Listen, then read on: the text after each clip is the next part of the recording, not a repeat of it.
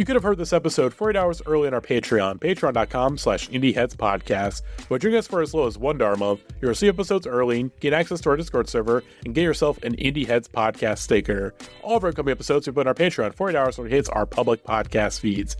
But if you're hearing this via our Patreon feed, we thank you so much for your support. We especially want to thank our Real Ones patrons, including Bekah Etienne, Georgia Makowski, James Boss, Holiday Kirk, Marcy Anime, Chance Holdup, Dwayne Mothman, Josiah Duncan, Jenna, Matt Cameron, Grant in the Back of My Dragula, Pablo Escobar's Hippos, Jeremy Bohl, Rienaldy Nupen, Heath and Catherine, Parker Gross, Last Man on Earth 1, Andrew Grieve, Listen Up Nerds, Matthew Taylor, Breen Haire, Drew Wharton, I Like Books, Sarah Moore, Griff Ballard, Max Kapczynski, Mark Barry, Cal 50 on August 8, 2004, a tour bus belonging to the Dave Matthews Band dumped 800 pounds of human waste onto a sightseeing boat. Chris Wade, Midwest Maxwell, Kevin John, Jake Wald, Grant, Keep Autism Weird, Rob Marino, Max, Dylan, Zach, Gavin Variety Freak, and Maze Farms. To become a real one, consider supporting us for $5 a month on Patreon and receive a bonus episode every month and get a shout out at the top of the pod.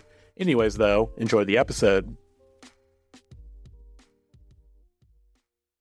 Oh wait, do I sound terrible right now through this uh, internal default microphone? Nope, no, it's not too bad. Because I have like I have pods too I can use. Uh no, the internal mic sound sounds fine, and also the so Adobe they uh they have this this like new thing like enhancing audio, which I I've tried to use the podcast. It, it's the tech is not quite there for like certain things, but I used it recently because I was recording the new Patreon intro for the month.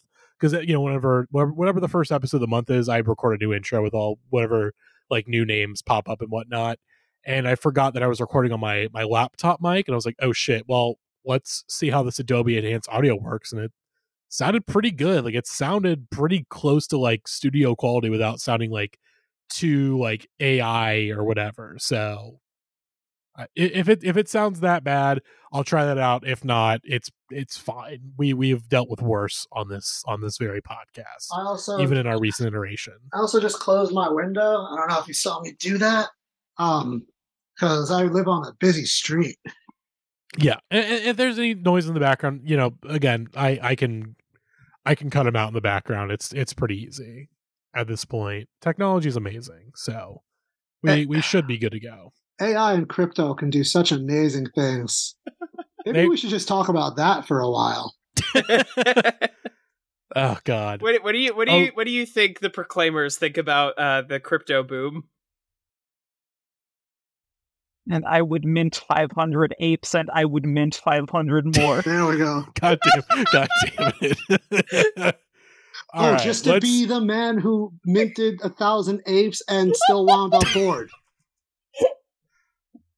There we go. That's it. Welcome everybody to the podcast. Let's get going. love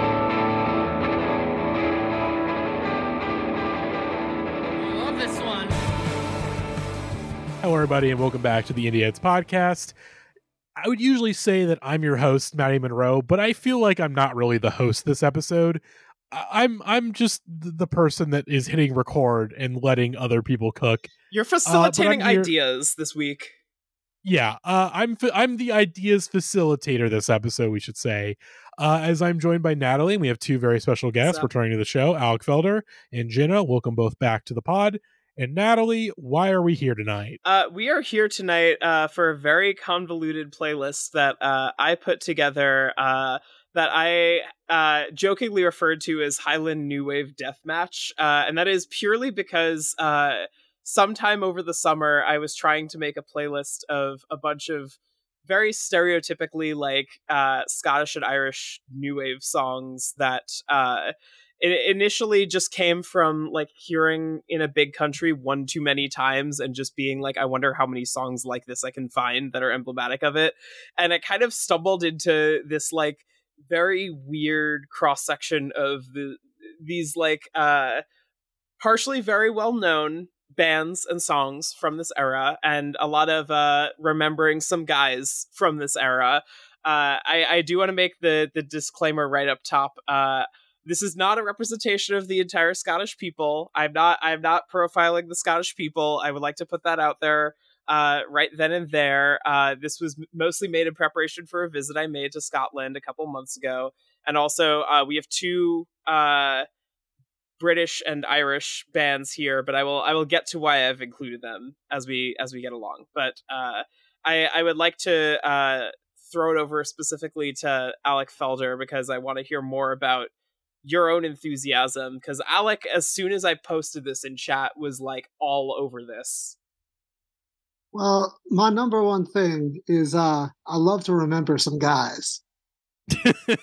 and I get happier and happier the more I remember a guy from the 80s, you know? So mm-hmm. yeah, this is like a great playlist. I, I it's like I have I knew most of the songs on the original list. A couple of them I didn't know. Uh, but the ones I did know are uh, numerous uh, numerous a bunch of them are my favorites. Uh, you know, but I don't want to spoil it because, you know, we're going to get to them eventually, but yeah, this is like what I love talking about. I love uh, British British guys. I love Scottish guys. I love love them all. They're uh, if you're European and you made new wave in the '80s, I want to hear it. In you're, general, you're you're you're not discerning. It's like any any European guys, just like bring them yeah. to you. It's like yeah, the the the worse the worse you sing, the more British you sound. the, the, the, less like intelligible the lyrics are to me in my American ears. Uh, I, the more I like it. That's why I love the fall so much. Like, yeah, like I don't know what he's saying. I don't want to know. and it's on, on my great. end. It's like part part of why I wanted to make this is I was like as I was combing through the like dozens and dozens of like specifically like Scottish new wave bands I was coming across of research in, in this. I was like, which bands sound the most like stereotypically Scottish or cartoonishly Scottish. Mm-hmm. I was looking for the people who have the wildest voices and accents, the songs that sound the most like you're trying to make guitars sound like bagpipes. Just all like like I I love I I love stereotypes. And and this is a playlist chock full of them. I, am not. I'm not making a good case for myself. I'm like immediately. we are uh, we are specifically doing Scottish heritage profiling on on this uh, episode. So let's let's we should get into it. Let's get into it. Uh, Natalie, what is our first song of the evening? Uh, the the first song is the first of uh, the two exceptions that I have here, which is uh, a, a track from uh, Dexys Midnight Runners uh, opening uh, the second album of theirs, To Rye, famous for Come On Eileen. But this this song is uh I I first of all disclaimer I am now uh close personal friends with Kevin Rowland, which is a weird sentence I never thought I would say in my life. That's fine. uh, uh, so that that that's one thing that has happened since I've made this playlist and why I is currently locked down in private because I do not want this man to know my shame. Uh but also um this is a song that is to me so cartoonishly like and earnestly so uh just fully emblematic of the sound i'm looking for that i just had to put this right at the top. This is uh the celtic soul brothers. Ladies and gentlemen i give you check it out now the celtic folk soul brothers. But yeah, i just had to get that get that one out of the way. yeah, this is this is the shit i am talking about where you're just like going hard on the fiddles you are just like doing all these like very Celtic Soul inspired like vocals. You are yelping to your heart's content because Kevin Rowland is like one of the biggest yelpers who has ever existed on this the face of this earth. And my god, I love him for it. But it's I, I needed something that was like big and out there and really just off the beaten path because that's to me that's the most interesting thing about this whole section of new wave is that it's so disinterested with sounding like any form of American or even like mainstream British new wave. It's definitely got a ton of like the band itself has a ton of like just northern soul influence and like even that is so out of like the realm of other new wave bands. Uh Dexys is a band that I need to get more into because I outside of this and Come On Eileen, I really don't know much yeah, if you like those two songs, this album is this is uh I, I will bully you into liking them, but that's also because like uh this this playlist is also full transparency. of means to Trojan horse some of my like uh, obsessive interests for about a decade. Dexys being one, and then the other exception to this playlist being another. Um, but this, they're they're a band that is just so particularly idiosyncratic and strange, and not interested in doing what everybody else was doing. That they just I don't know, there's something so endearing about it, and like this album is like full of shit like this, where it's like really, especially like based in this uh like specifically like Irish Celtic like soul uh fiddle experience, and all over the place there's all these like string instruments and like horns and shit, and just stuff that is like nothing else in like 80s new wave. Um, but yeah, I think you would dig it. Yeah, this is this is this is a, a little bit of a of an omission in my uh, my library here. But yeah, I I respect Dexys because of uh, the uh, Paul Weller connection. Uh, Mick uh, Mick Talbot, the guy he was in the band, I forget when, but he also was in the Style Council, and I'm a big Style Council guy. When they when when dudes wear sweaters, you know it's gonna be good. Like that's a uh, whole separate conversation. Yeah, the the other reason Dexys have eternal respect is they were into ska influences before it was cool. They were like the the start of Dexys was like pure ska influence. Like they were right alongside like the specials and shit. It was it was a time. And that's late... why I like new wave as a whole because it's just so many different people and styles and like coming together into this new wave and it's like it does have a very distinct sound like you can hear a song from the 80s and be like, "Oh, that's some 80s pop." But there's just such a it's just the the deeper and deeper you go, you and and this playlist actually really is great for that because there's a lot of different directions this goes through. We'll we'll get into it more when, you know, more people come up, but like first couple of songs here are like very northern folk influence, uh, not northern folk, folk influence, northern soul influence. Uh, they have a lot of roots in like just like soul music and you know and folk music and that kind of stuff.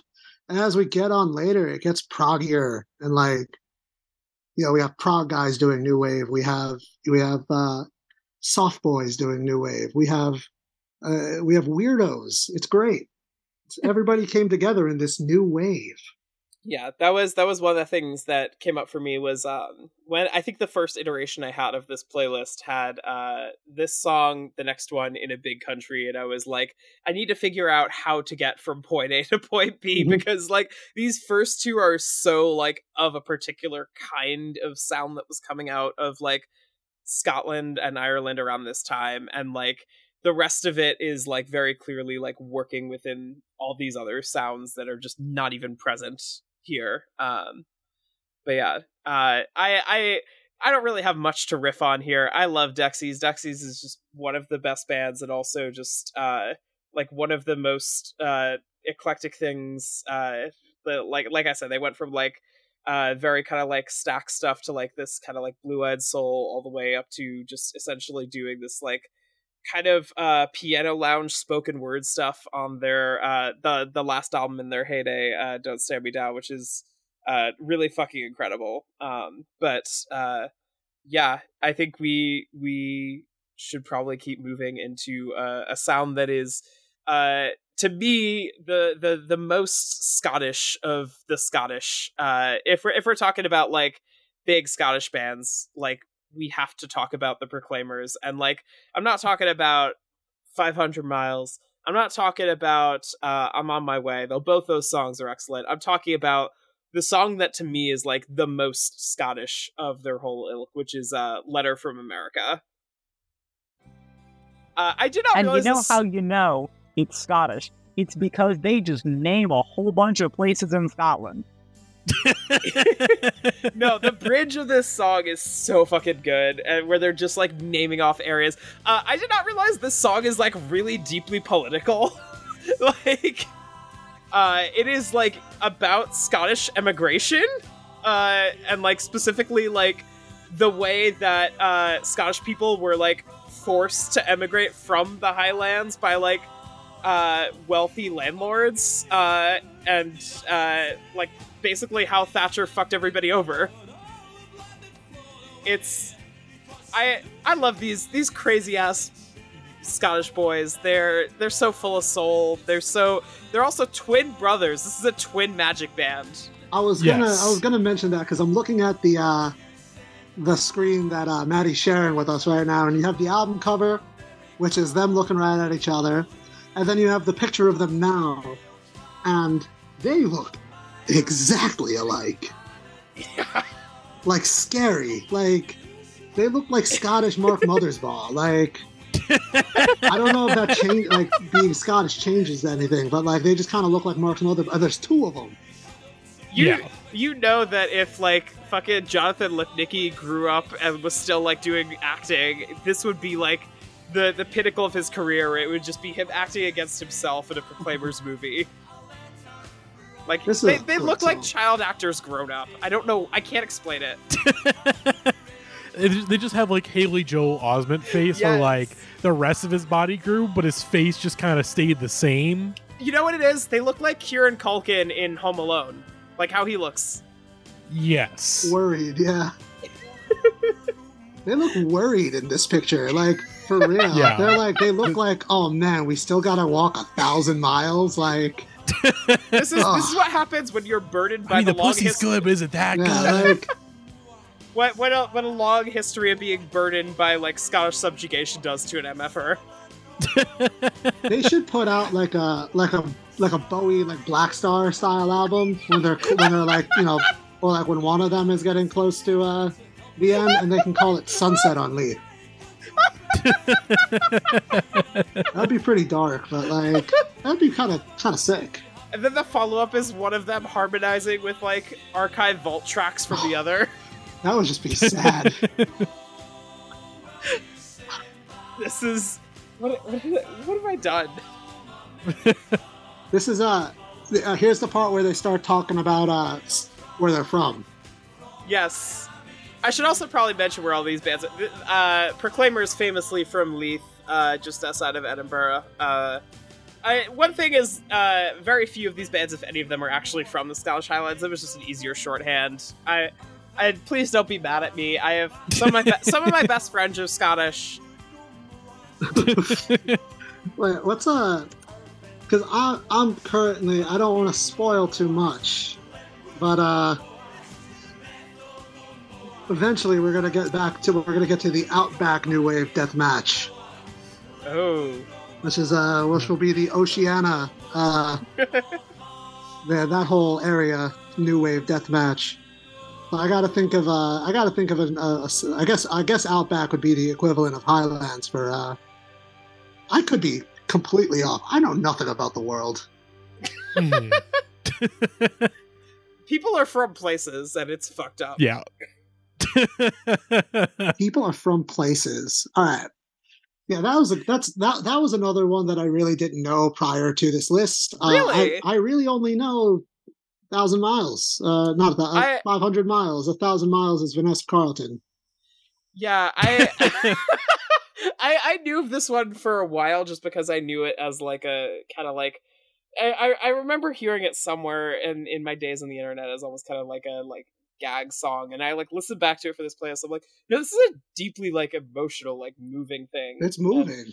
Pro- Proclaimers, they they got the juice. Those those twins, they they're bringing out the best of each other. Mm-hmm.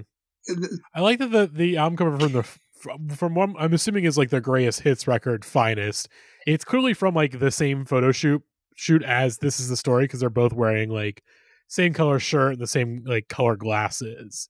Uh, and they're doing a soy face. Yeah, I was gonna uh, say they're soy facing on. They're coming right at us. You're screaming at the camera. Yeah, I would. What I mean, it's. I mean, I didn't. I didn't get a chance to make the joke at the beginning, but like the Proclaimers are maybe the most like most comprehensible, like most comprehensible Scottish people out there.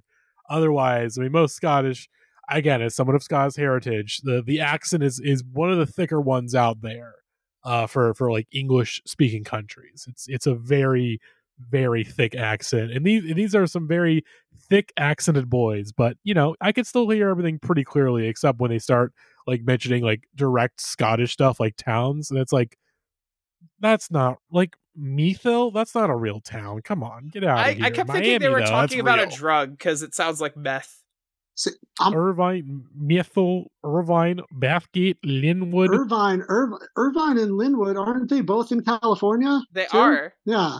See, I'm from Long Island, so I can't comment on other people's. what if what if the Proclaimers were like a re- what if the Proclaimers this was like a fucking like Rachel Dolezal situation where they're actually from California and they're just like faking Scottish valor because they for some reason they thought that just that's just the way we're gonna have our career, you know, like we'll do the fake accents, we'll move, we'll we'll forge some papers. Oh, what's a thousand miles like, a- from Scotland?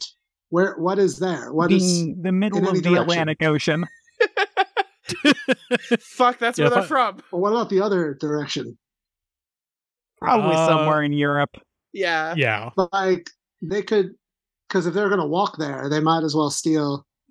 You know, This is like an audio version of a GeoGuessr game right now. Like, we- like, all right, what's 500 miles from, from from the birthplace of the Proclaimers? where could they have gone? Like that could be a whole episode. Is just discussing different places. They like, where is this girl from? Where in the world are the Proclaimers? God, that would be again. We're TV executives. I know. Again, the actor strike is over, the writer strike is over, but you still there's lots of delays and stuff, and we can cook this Oh, up for you real I'm- quick to air on I'm your delighted to tell you that there are plenty of articles discussing where is where precisely is 1,000 miles from Leith, Scotland. Oh. Okay, let's see. All right, Proclaimers. Okay, um, can you can you do you have any of these articles that we can we yeah, can hold read? on. Uh, there's Yeah. there's an article from the Scotsman that I will mm. send uh, in chat. Hold on. See if I okay, can. I'm, I'm putting it. I'm putting it in the in the Discord chat. Okay, let's Oh. see. All right. Wait, that's right there. It's right there. Yeah. Oh, here we go.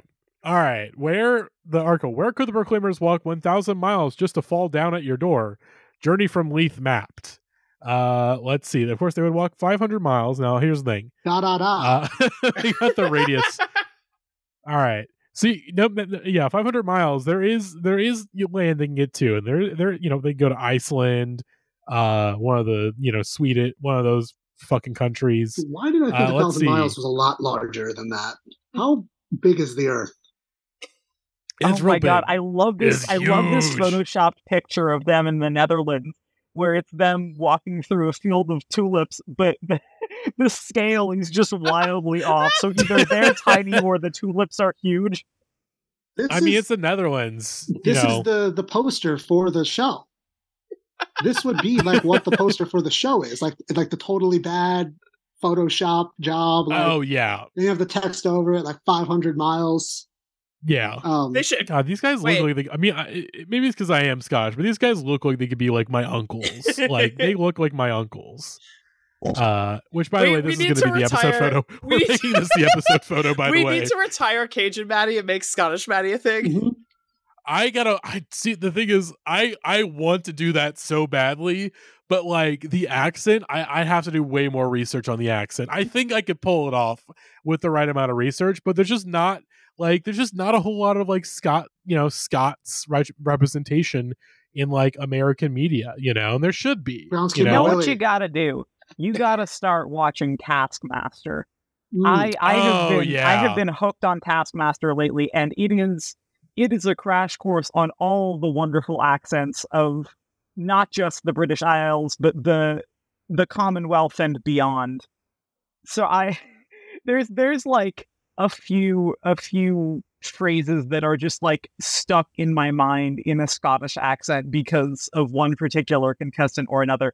Particularly the the in a recent season, Frankie Boyle was one of the contestants, and he said a line which I have thought about on a regular basis since, which is if you got a blowjob off Superman, he might suck you inside out.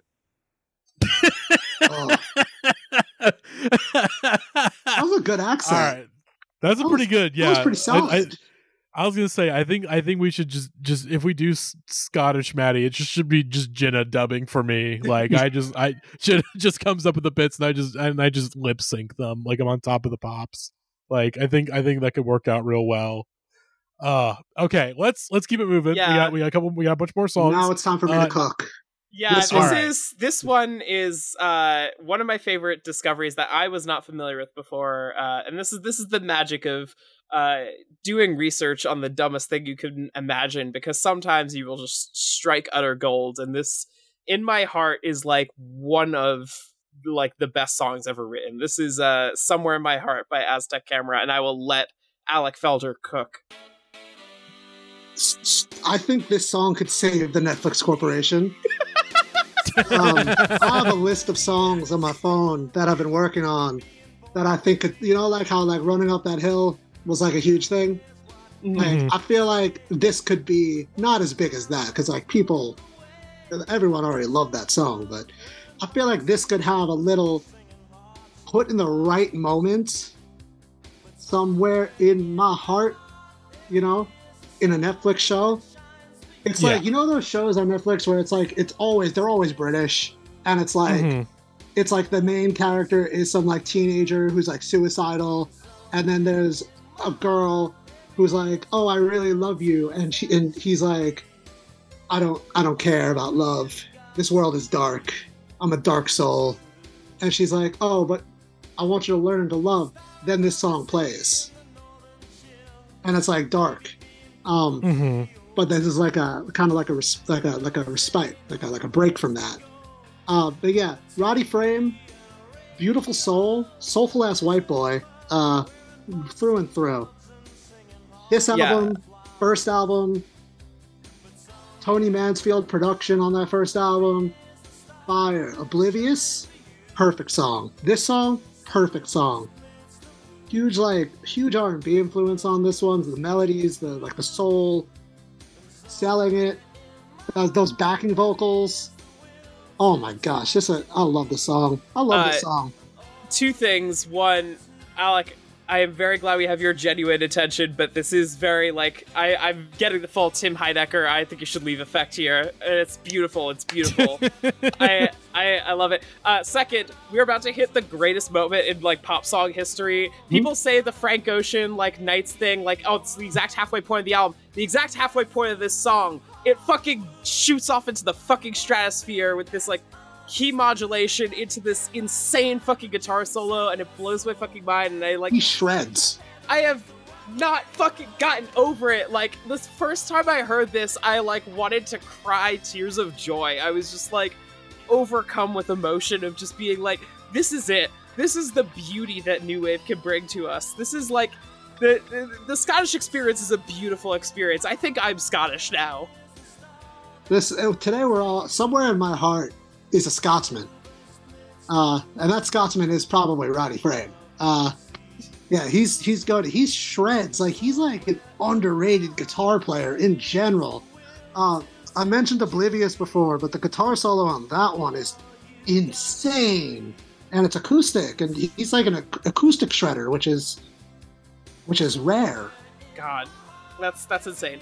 Uh, two things uh, I should mention as we're keeping this like kind of like pinning people into the map. Great, great sax solo by the way.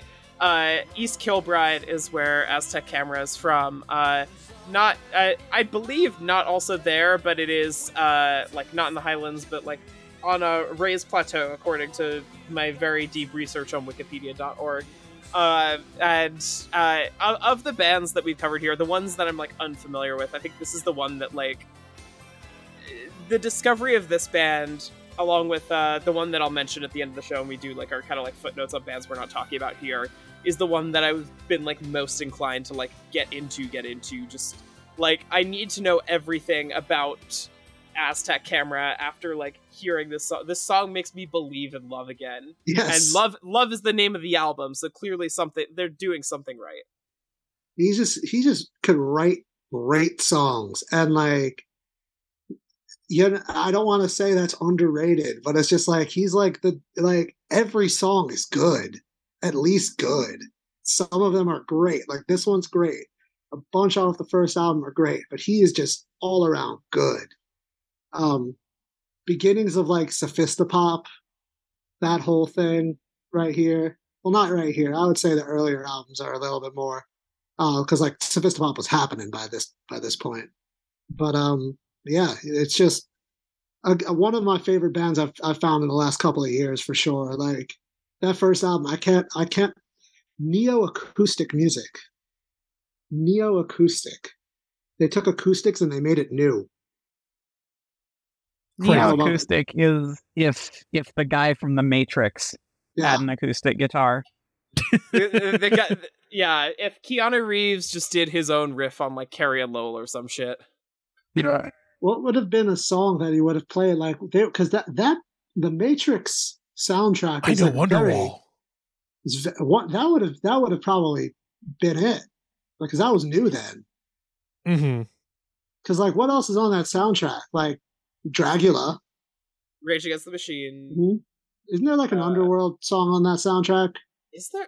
There's definitely like some like I know. Let's see what let's see what Spotify pulls up for the Matrix soundtrack real quick. The Matrix Okay, the OST. Matrix OST. They should make a Scottish Mar- uh-oh, Matrix. ooh, Mar- Oh. Marilyn Manson, uh, Meat Beat Manifesto, The Prodigy, Rob Zombie, of course, Deftones, Yo. Rammstein, and then yeah, Rage Against the Machine, Wake Up. Oh wait, no, I was I'm about to piss on this guy's face. oh God, yeah. I, I, I again. I said I wasn't going to say a whole lot in this episode. Uh, this is a good song. I like it. Uh, I think it's it's it is like the nice mix of like the more like new wave stuff and like the emerging Sophisti-pop stuff at the same time. Like it's a nice mesh of the two. So I like it. So Yeah, that's I. I you know, didn't have many notes on this song besides just love it, love the guitar solo. Yeah, it's just it's just a good tune. Yeah, it's joyous. This, this this is unfortunately not really an episode of riffs outside of the Proclaimer stuff. This is mostly just like this is this is uh the the Scotty Good songs playlist. Yeah, this is this is just uh like I like to joke around. I love to laugh. I like fun. I- I'm willing to go as far as to say that I like fun. And I know I've said that on this podcast before in the They Might Be Giants episode. But uh no time for fun now, only time for facts. I'm here to teach everybody today. We're, th- we're learning about the Aztec camera. We're going to learn about Josef K a little bit. We're going to talk about another band later on that completes the holy triumvirate of like jangle pop Irish bands, not Irish bands, Scottish bands. I've completely lost the plot here. Um, but yeah, Aztec Camera is too good. They're just like one of those bands that like once you get into, it's like where has this been all my life? It's so good. I, I feel that way off of only one song, so I I'm I'm very glad to hear that my my intuition in including them here was totally right.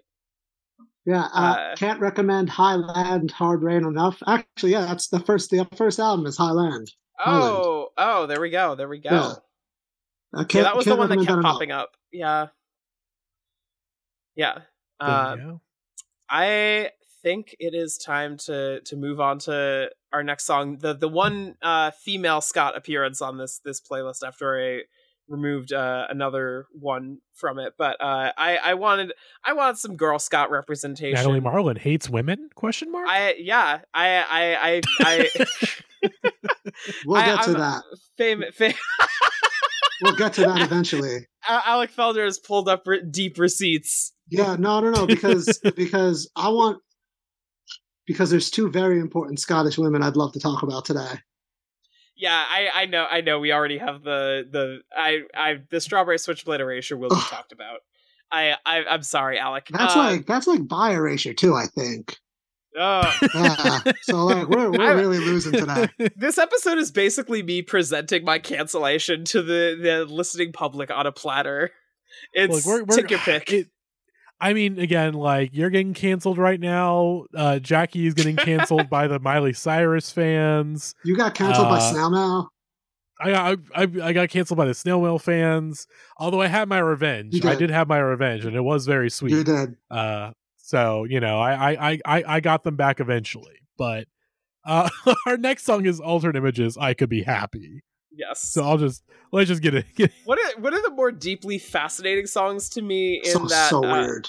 This song is so fucking weird. Uh, this is uh, an extended version of it that I like a lot more than the single version, uh, just because the buildup is just so fascinating to me. This very kind of like minimalist, pseudo like, like te- almost kind of like techno pop, uh, post punk like guitar like tone thing. Uh, I I don't know if Alec has any insight into this, but every single version I could find of this longer version has this weird skip in the middle of it. Okay, I was wondering yeah. about that. I was like, was that like a glitch with my like? I assume that was like a glitch with like my internet or something. No, but no. literally Yeah. every version I found of this song has that, and I I have to I I have no fucking clue if that is like the way that the song was presented or not, and I need to find like a vinyl rip or some shit. I have yeah, the it's like record it's, here. a, it's like a, a five and a half minute song, and the vocals don't come in until like over three minutes in. Yes, And when they do come in, there's like this record skip effect on the first word. Oh, oh, that's And, like- yeah. The I, I, I, I part. Yeah, no, that's that's that's just part of it. That's just yeah. okay, I- thank I you have for the- getting to the bottom of it. I have the record here. I've listened to it many times. Uh, yeah, that's just part of the song. They You just know what this th- this sounds like the fucking Tiffany cover of I think we're alone. Like Mhm. that that's what that's what kind of like gets to me is That's- like it's it's like it's like Tiffany. I think we're alone mixed with like New Order Blue Monday. yeah. the kick drum. The kick drum has like a very similar pattern. I was listening to this on my way home, and I noticed that myself. The Blue Monday connection. Um, yeah, this song. I think the best, the best way I describe this song to people is jarring. Um, like the whole thing is just jarring to me. Like, and it's great. Like, and it's not like scary, but like it's just like, yeah, you're right. It's not a build up. It's just like different parts. It's, it feels like an extended like 12 inch single version of a shorter song Yeah. Um, but it's just that's just the song and i love that and then once the vocals hit later on i guess i'll mention it again but there is just something so off to me about the vocal like production i guess the word would be here for this like it's just it just sounds jarring and strange to me in an interesting and fascinating way and i think that's that's great it's like this is the kind of this is the kind of song you play at like a like an 80s new wave post punk dance night. Like this is a really good grooving song to dance to. yeah her her vocals um i'm, I'm gonna be uh, taking a moment to scan the wikipedia page as i brought it up here. Uh, Clare Grogan's vocals here just it's something so interesting to me because they're like just kind of atonal enough to stand out but it's also like the repetition is like really hypnotic in this there there we go. Uh, uh but it's it it's just there's especially when that's the harmonized thing there. There's something about the production that just feels a little jagged and rough and weird. Uh the the wikipedia article i'm seeing does refer to this as a dance mix. So i do wonder if that is uh essentially how they did it on the album because it fits in better to the the context of the album than just the like three minute single version. Also the album cover is deeply perplexing to me. Like it looks like they just slapped this together in like three minutes by just like literally cutting out a band photo like scrawling on a piece of like construction paper and then like s- like taking a photo. That was it. It almost looks like like it looks like the rough draft or like the concept art for like the knife shaking the habitual. Like here's kind of what we what we're going for, and and you know we'll just we'll let you kind of take this concept and make it more you know more artistic from there because you know we we just make the music we don't make the art. So here's the idea, and of course it's done with like confetti. Like the pictures like. We got a guy in the suit who looks like uh, a lost, a, a lost cast member of Kids in the Hall.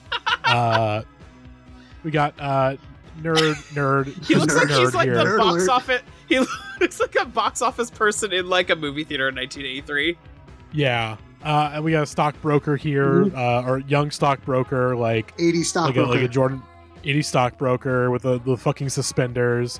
Uh, we have a, uh, a a original trans mask uh, representation, or he looks like with- with owen this- pallet holy shit yeah, this is definitely like trans mask goals right here. This person, and then uh, just a, a woman here with a bad haircut. Just gonna say it, bad haircut. Hey, But that's the 80s for you. hey, bad now. Back then, that was probably popping. Everyone was probably loving that. That's that's the altered image, Mm-hmm. you know? Um, You know, Alec, I gotta I gotta say something. There's a there's a scene I, I can't remember if it's if it's the Sandlot or the sequel. I want to say it's the Sandlot when they're doing like the uh, the end thing where they're like, "Hey, here's where everybody on the team is now." Uh, one of the things is like, "Oh, you know, this guy he got really in the '70s and no one ever saw him again."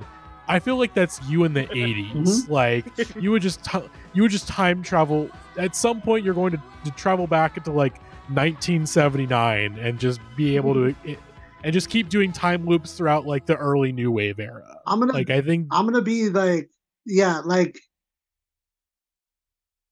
like it's like a like a butterfly effect kind of thing where like I'll go back in time and like I'll stop like Ian Curtis from killing himself or something.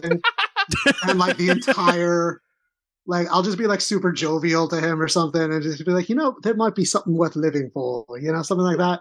And uh yeah and then we'll become very, like good very friends. bold stance to take like oh I think I'd be friends I, with a I lot of have I could have saved Ian Curtis I think me and Lou Reed would have been great friends I think he would have gotten along with me just fine uh yeah we're we're gonna we're gonna have an alternate version of losing my edge that happens when the rift is is there, where it's like I, I was I was there when Ian Curtis uh like we, we, I, I don't don't ever do that. You're not you're never gonna make a dime. like I took off like I, I, I removed the idiot off of his turntable and I put on like the cars or something and I'm like ah look, look see life is fun. Like, That's all you It's like- needed. it's just what he needed. yeah. Yeah. Alec, it's just it's just the fucking episode of Always Sunny where they're trying not to where they're trying to convince uh, fucking Bill Ponderosa to not kill Ah. himself. like that's Alec. No, no, Uh. you don't get it. You don't get it, man. Things change. It's Also, it's we just gotta we just gotta Hold on. mention how insane of a statement uh saying I I think me and Lou Reed would be really good friends.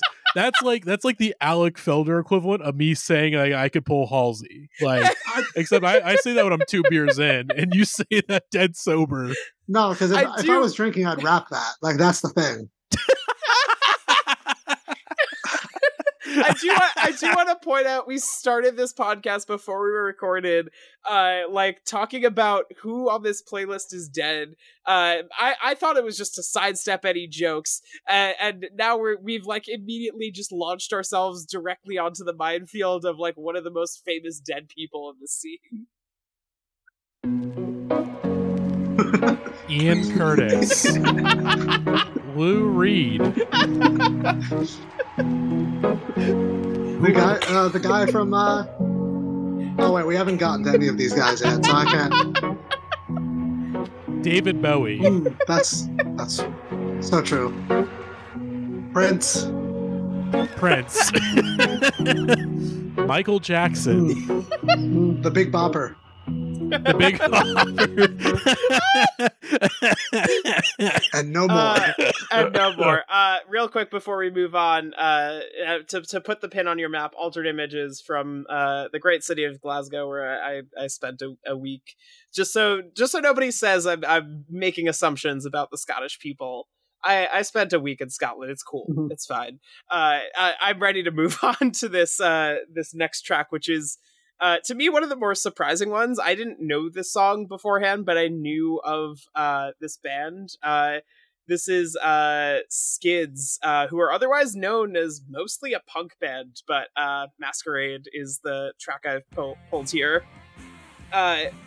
Yeah, I I knew of the Skids purely because when you are uh, 15 years old in 2009, "The Saints Are Coming" is the coolest fucking song in the world to you, uh, and that is just like a full on like punk song and the uh like culture shock I had hitting play on this, and it's just basically like a fun like bloopy bloppy like we're just having like fun dance moves with our silly accents new wave song was just it threw me.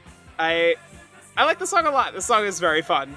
It is very funny that they do uh the little thing that they do with the drums at the end of this where like they're basically like doing uh the like quarter notes on like uh I think it's like the snare and the tom are basically the exact same ending as the Saints are coming. They just have one move and they just do it over and over again.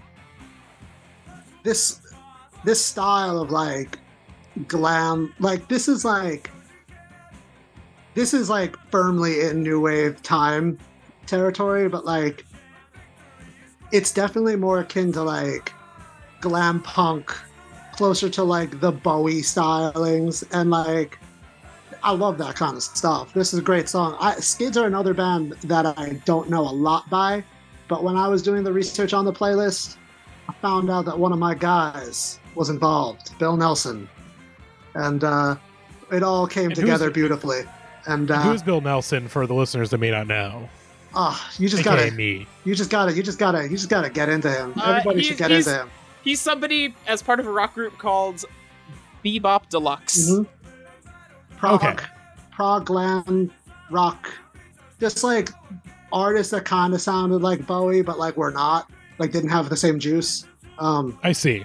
but like he goes on to do like a bunch of solo stuff that's also amazing and like fits on this playlist entirely. Like just totally weirdo, new wave. He was listening to like all these new bands, and like Skids are one of them. That's this band totally influenced him. And I love going the back and forth, you know, like this thing influences this thing, and then that thing now goes back and influences the first thing. Beautiful. Yeah. yeah, Uh, Skids, I need to get more into them in general. Uh, but this song is awesome, and it sounds like a Bill Nelson song. So if you guys like this song, Red Noise, Sound on Sound, definitely worth a, definitely worth your time. it's so funny that the the thing that I'm learning from this uh, playlist is that Alec and I had no overlaps before this playlist started, and Mhm. like all the things I threw on here that I didn't know were things that he knew. All the things that I knew were things that he didn't know, and it's just it's a learning experience. We're we're coming together. We're learning a lot. This is an educational playlist about the the Scottish experience. Uh, the uh, skids are from uh, Dunfermline, uh, which uh, I am being told by Wikipedia is uh, in Fife on the northern shore of. I'm not making this up. The Firth of Forth. Mm. Yes. The, the They're Firth. The first. They're Firth. The Firth of Forth. Uh, but yeah, so it's just hard I- to just the, the first, the fourth, the Firth of Forth is the. I like that just- you just immediately launched into it with like a Muppets bit there. the first, the first, the fourth is a. I don't. I don't know. It's we're, we're recording this this episode a little later than we usually would, so you know I'm a little loopy right now. You know. I, I, I I had two drinks before this this playlist in order to not necessarily be so stuck up about the Scottish experience. It's the the these these these Scots they like to have fun. I think that's the moral of this playlist is we're we're here to learn about how how much fun the Scots can have breaking it down. It's Mhm. and I yeah, Skids great band, great uh great track, very fun. It sounds like it could be in like a party scene of like a Scottish coming of age movie from the 80s. I don't know. Uh i- i- if we are talking about uh bands that know how to get down though, um Mhm. I I I am deeply sorry and uh grateful to my listeners that uh we we got to introduce you to uh what by far the strangest band on this list and uh part of this was also an excuse to just trojan horse this into a playlist uh do we want to get into uh charlton heston by stump by chance I think Sure, we have to at let's- this point. let's do it I'm so ready. yeah, Uh, the when when I was when I was listening to this playlist for the first time, when I got to this song, I just I just messaged Natalie, "Hey Natalie, what the fuck is this?"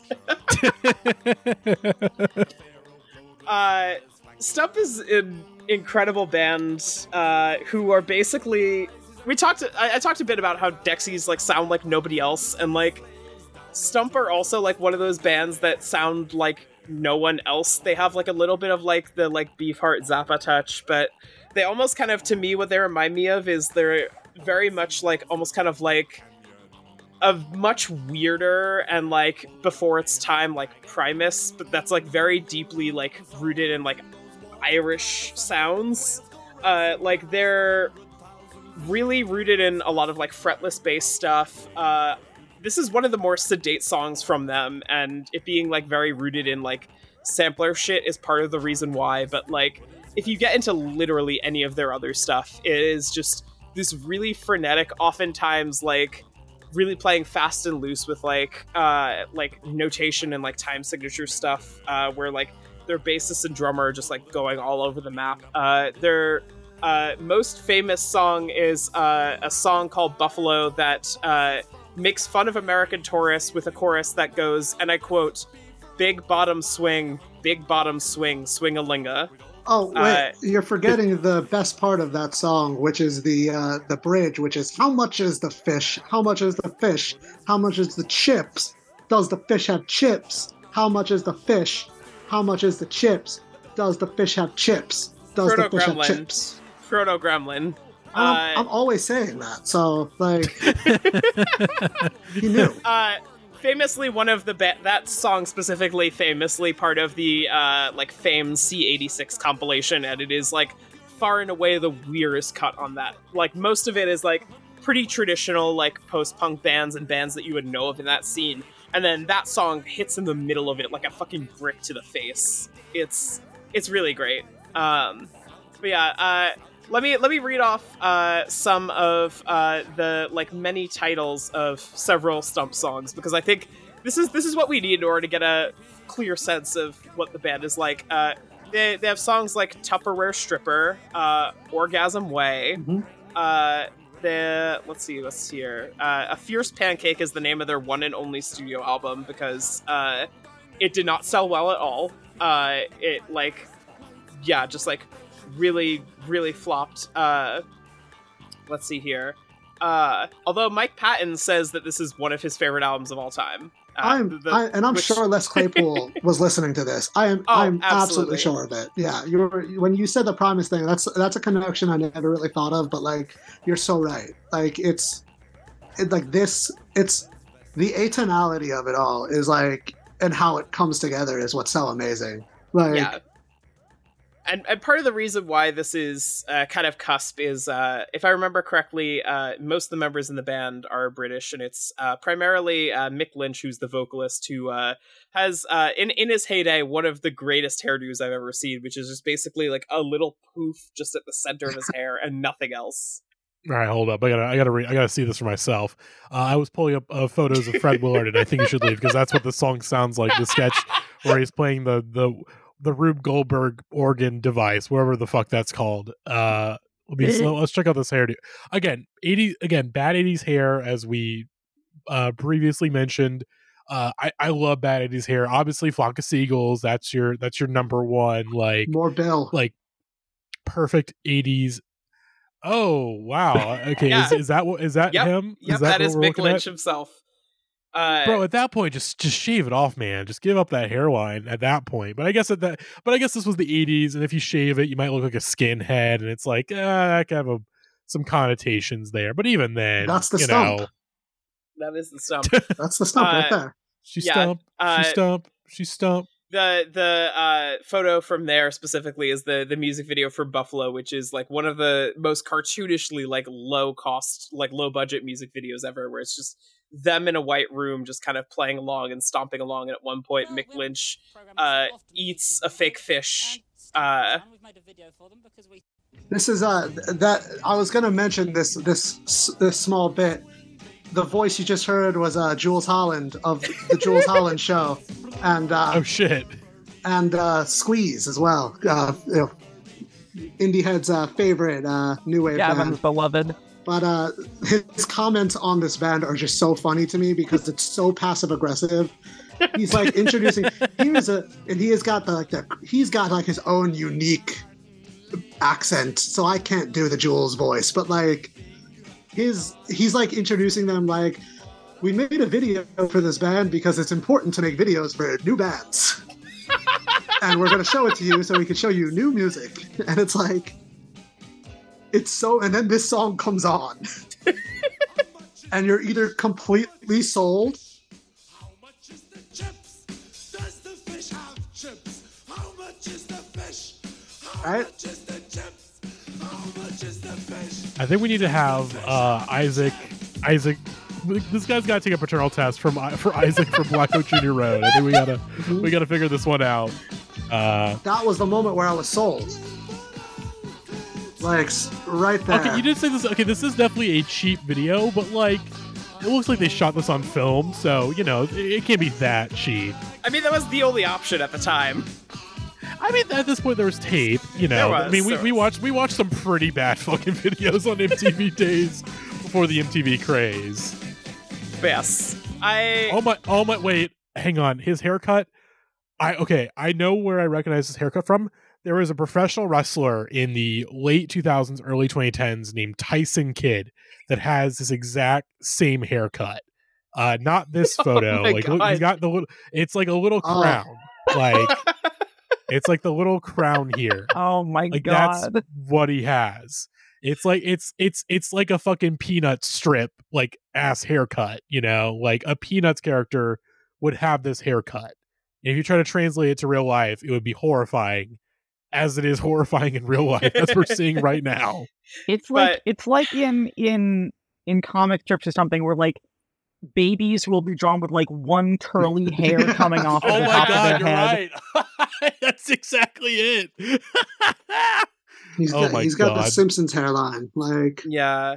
uh Right, he he looks like an Archie character if they like tried to translate like the exact like squiggles in the comics to like Riverdale or some shit. yeah. You, you open up fucking Jughead's stupid beanie, and that's what's actually in there. No, I Ugh. I I that again, this playlist or this this podcast in general, I should say, is about remembering some guys and like this this is uh as as a purveyor of uh weird guys throughout my years, I just I felt a need to to document Stump on the record because when else am I going to get a chance to bring them up? Uh, Stump rules, one of the greatest bands that does not take themselves seriously whatsoever. Uh, all their shit is very good. If you like weird, freaky guys who play fretless basses, uh, absolutely go for them. Uh, there's not much material you could get through it in like about a couple hours. the Also, uh, Mhm. Do we like touch on at all like the lyrical content of the song?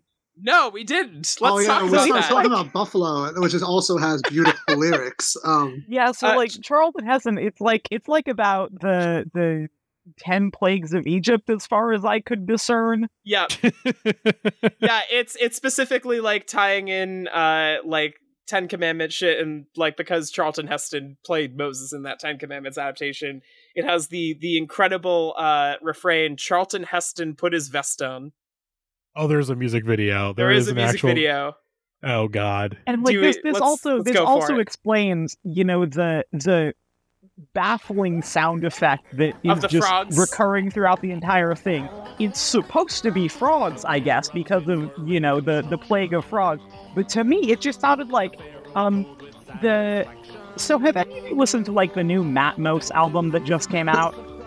no, No. but I, I No, There's- but I there's think a I, I track think I on know it what you're that's, like, getting at. I see where you're going. sample of like that old like Smithsonian folkways recording of like speech after the removal of the larynx, and it's just like it's just like you know a, a recording of like a guy you know speaking after his voice box has been removed, essentially just by like burp talking the entire time. And that Oh is my God. exactly what that frog sound effect sounds like to me. Yeah. Dude, this video is this video is like the Buffalo video in that it's just them doing the song in front of us like a background, but you can see that the budget's a little bit higher because they actually have a background and they And have they the have frogs. props. Yeah, the Yeah. frogs. Yeah, this is kind of like the Mexican radio video if they had like five Yes. less dollars in the budget. um, I do want to point out uh, some of my other favorite lyrics in here because it, it is a pretty like it's their own weird idiosyncratic way of like doing the Ten Commandments, but it has uh, lyrics like the recipe for egg fried lice, uh, lights camel action. Uh, my favorite line in here is "Thou shalt not bonk thy neighbor's wife." Uh, it's there. That there are a bunch of quirked up uh, British and Irish boys. It's I, I I can't imagine anyone not loving this band. It's they're they're some of the most fascinating people I've ever seen. he I- like this, this the fact that this guy is a singer in like a new wave band and not like a Coen Brothers regular character actor is fucked up. I highly recommend uh, watching. There's like two videos of them from like right before he died. Uh, Yeah. They did like they did Oh, like wait, one died? final. Yeah, the, he yeah, died. he he passed away in 2015. Yeah, This one's for uh, this one's for Mick Lynch and Fred Willard. uh, but uh, R.I.P. Mick Lynch, you beautiful human. there's the one video of them at their final performance. Uh, w- would end up being their final performance, and it's a great video of this and Buffalo. And then there's also a video. I don't know if it's fake or not. It could very well be fake, but it could. I don't know enough about these people that it could be very true. But there's a video of the three of the band members being like, "We want to get the band back together, so we're gonna go look for Mick."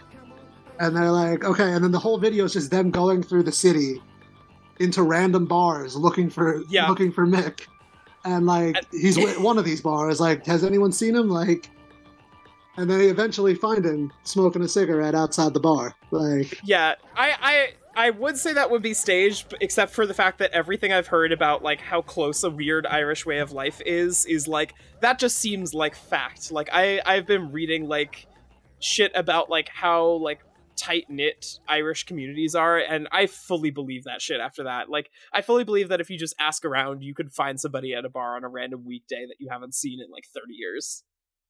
and, and if that's and if it's real, then that's one of the that's honestly one of the most beautiful reunions I can imagine. Like, we're just It's gonna a- go to the pub and find our guy. yeah it's it's an emotional moment because like the this band did not record anything since like 1988 and like right before they right before mick passed they like uh had that whole reunion video they did a couple of like uh live shows i believe in just some random pubs like not even like official venues just like in pubs And they, They, weren't like- announced. Like they were like surprise shows. yeah Yeah. so it was literally just for like the people who like were part of those communities They- and they released like a compilation album with like uh some like rarities and shit and stuff from like the eps and then that was it like that was all they they ever did there was like a whole like gap of time where like it seems like they just weren't really in touch. It's it's a beautiful experience. This is uh, stump is is a living testament to the the power of the of the of irish community. I, And, uh, I really I, I find it very deeply moving personally. No, like, and you watch the video from the last show, and it's like all of these people. It's a small crowd. It's not a. It's a. It's a full room, but it's a small room.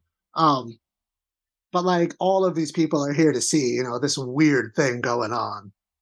You know, thirty years later, and it's so cool to me. Like, great band, underrated band.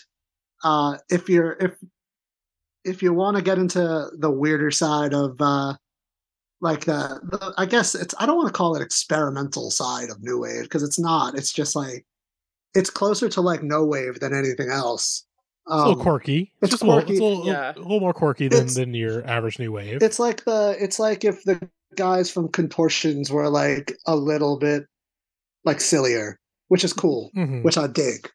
Yeah. Alright. again I, I love i love my silly guys who just don't take themselves seriously at all like this is this is a testament to the fact that you could be silly with it and still be like really fucking banger musicians who know your way around uh just the the wildest ass ways of like using your instruments. And it's like they're like playing three like the, the three guys are just playing three completely separate things. yes. Like they barely work and it's and it's but that's what makes it work and that's what's so great about this band.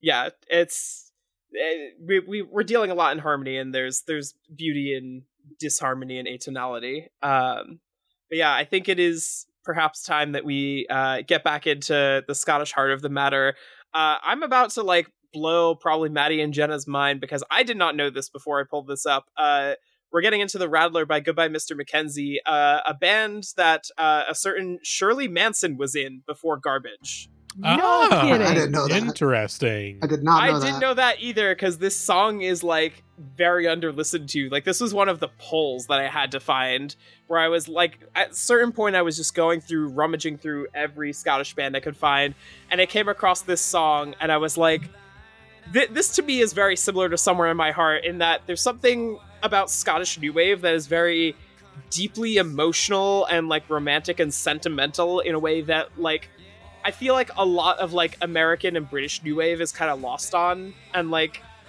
I don't know there's there's some like really deep stirring emotion happening in this song that I I find really gorgeous. Uh Goodbye Mr. Mackenzie from Bathgate specifically again another near Edinburgh band.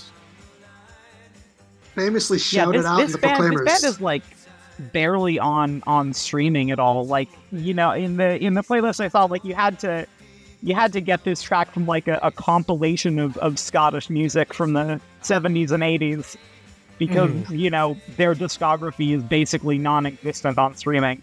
Those are the Yeah. best bands, though. Those are the best ones. it's like no, because like That's Stump. That's Stump, yeah, baby. everyone forgets about these guys so much that like they, nobody thinks to like, oh, like we could probably put these bands on, you know, Spotify and someone will listen to them. it's Mhm. it's very funny too because the like little uh, keyboard part that Shirley Manson is doing here does sound very much like uh, like major key version of like the bit uh, uh, only happy when it rains. Now that I think about it, uh, I do I do want to um, go over one thing in the Wikipedia entry that I do think is important that Maddie just kind of glossed over when I was looking at it on his screen. Uh, in early career, the band began when Martin Metcalfe, the singer, moved on from his first band, Teenage Dog Orgy. Ooh, that sounds like a good band. I would probably really like that band. Hold on, let me look that up. Yeah, Actually, I'm not going to Google that. yeah. Maybe on an incognito mode yeah, or that'll like, probably uh, get you put on a list. yeah. God damn it. That's a really Fucking- good band name. I I will not. they were lie. not prepared for for what the NSA was about to do to that band. Yeah. Uh, Like that's even, like even the just opposite Wikipedia of makes it being a a band list. called like Asia or something. It's like like nobody could have foreseen that like oh yeah like people are gonna have to look up our band like no one's like like Chicago or like Asia or like Boston, and then you got bands like Teenage Dog Orgy, which are also equally equal equally uh, unlookupable, unsearchable. Maddie, in the in the members section in that info box to the right, I just want you to Yeah. click on Big John Duncan because that man is the epitome of what I would expect a man named Big John to look like. he does, yeah. I mean, I mean, duh. Like, Big John Junkin? Yep, of course he looks like that. I. I would also like to point out maybe we should have been looking through the member sections of all of these, but there's a member in Goodbye Mr. Mackenzie simply named Rona Scooby. Wait, wait, wait. Come on. I think before, just her before we go name. back to Rona Scooby, we got to go back to Big John Duncan because I'm reading on this page that he was in. Go- He look at that last line there, Twisted Sister, Foo Fighters, and Ministry. I gotta assume he was like like like a roadie or something. yeah, but like, still, what a what a still, that's pretty sick. what he an looks interesting very roadie. what Yeah. an interesting He In was- uh, the early and mid '90s, he played with the Kamikaze Freak Show and the Gin Goblins. the, the chin. Kamikaze What? Freak Show sounds like my kind of band too. Uh, yeah, that sounds awesome. Oh shit! He was uh, in 1992 and 1993. He worked as a backline and guitar technician for the band Nirvana. Uh, that So maybe checks he was a roadie. Yeah. Yeah. There we go. Yeah. I mean, again, and it makes sense why he, you know, why he became a guitar tech for like Foo Fighters because, like, hey, here I knew Dave from Nirvana, and Dave's like, hey, we need someone on on tour. You want to come with us, Big John Duncan? And, And Big John we- Duncan we indeed can't- came. We can't stop running into dead people this episode. And you know, I hate to give any credit to Dave Grohl because he he doesn't need it at this point. Um, but like, I'm sure that him and Kurt, like when they were in Nirvana, were like, "Oh, we got the guy from the Exploited working with us. Like, that's awesome." Like, and I think that's pretty cool. I mean, I mean, for sure. I mean, Kurt and, and both those guys were like huge punk nerds. Yeah. Like, uh, it, it would make sense. Like, oh shit, we got this guy. Like this guy, this guy that nobody else knows, but like is huge in the punk world, or like for the fucking nerds. Um, but shouts out to Big John Duncan. Shouts out to Goodbye, Mr. McKenzie. Which uh, I'm assuming they're saying goodbye, Mr. McKenzie, because wait, is it goodbye? Yeah, goodbye, Mr. McKenzie. I'm gonna assume he's dead. So let's hit the music real quick. Big Mr. John, McKenzie. Big John Duncan kind of reminds me of uh, Biff Whiff. he does. He Yeah. does. He does look like like Biff Whiff if he took like the Mario mushroom a little bit. Like, Like that's Biff Whiff after he heard He's, the Turnstile buff song. you've Buff heard Whiff. it. You've, you've heard of Clark good. Huge. Now here's Buff Whiff. Buff Whiff. oh, all right. Let's let's let's move on. This is one of the bigger Uh, bands. We we gotta talk about this uh, after after me uh, failing to like get this playlist like perfectly airtight and like throwing in a bunch of bands that nobody cares about. Uh, I I like was throwing things in and out, and eventually I caved to Alec Feldherr's demands, and we are talking about uh, his his boys. I'm gonna throw it over to him. He's gonna he's gonna take the reins. I know he has a a fucking manifesto on this band. It's Orange Juice. It's Rip It Up. It's an Alec Feldherr certified classic. Let's Oh. go, baby. Easily a top 10 song. Easily a top 10 song for me. Oh my god, what a perfect song. Every single second of the song is good. Like, that synth, that drum machine, everything about this song is good. uh, Edwyn Collins, one of the original Soulful Ass White Boys, uh, he just he had so many feelings, and they all just come out on his in his music.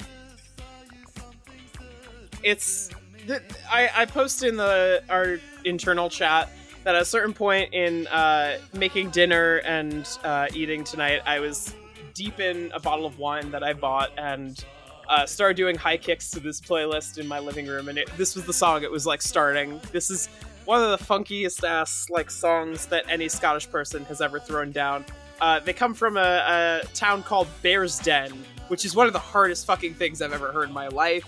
Uh, and also, uh, to me, th- this uh, like a week or two ago, I had a realization that I was like, uh, this must be the place. Is basically uh, David Byrne being jealous of Genius of Love and trying to steal it back for the Talking Heads. And Orange Juice, like Rip It Up, is just basically like if you synthesize the two songs into one. Mhm. Like I was it gonna just say, it sounds it like both of them put together. like it would not shock me this this got sampled a couple times like some hip hop songs like this sounds very proto uh genius of love like This was like Well, let me let me look it up on who sampled. a Yeah. lot of people. I don't know. The research is good because I don't know if this was actually sampled, but like the use of this, I forget what drum machine this is, but this was like one of the first like popular uses of this specific Uh, drum machine. The Roland TB 303. Yeah, yeah, and uh, a lot of this, a lot of these sounds are also used in like acid house music and like a lot of like dance stuff that came out of Europe Oh. and yeah. You Later you on. know Aphex Twin was Mhm. getting down to this.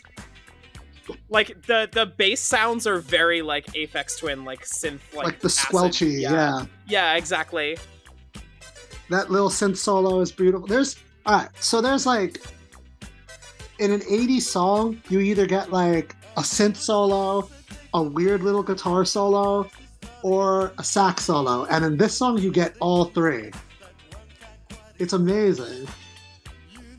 Also, uh, yeah, I, I looked it up on on who sampled, and uh, "Rip It Up" by Orange Juice has been sampled uh, in "In Your Shoes" by Beverly Knight featuring Chipmunk.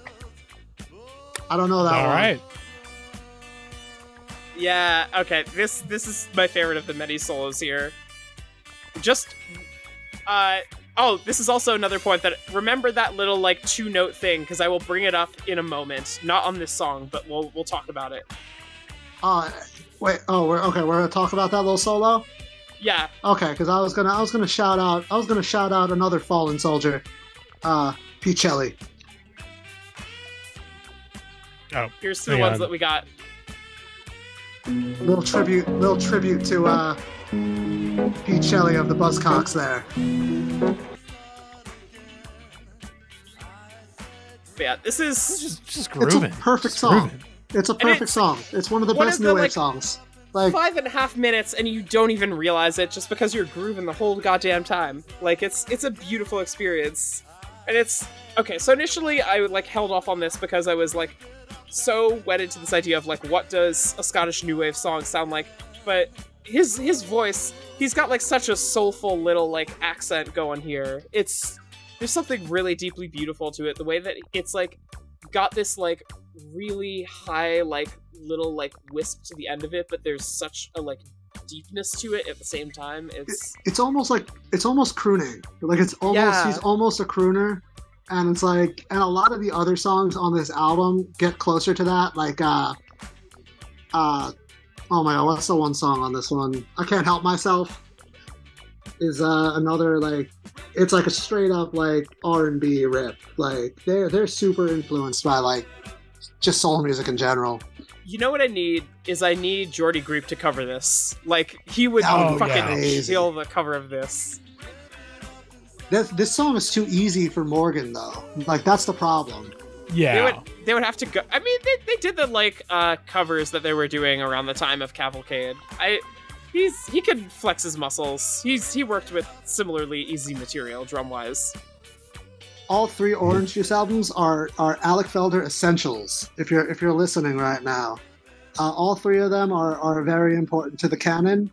Uh, he is uh, Edwyn Collins' "Beautiful Soul" uh, he's not dead, but uh, he did have some tragedy strike his life, uh, where he had an aneurysm and he like completely lost the ability to like play guitar.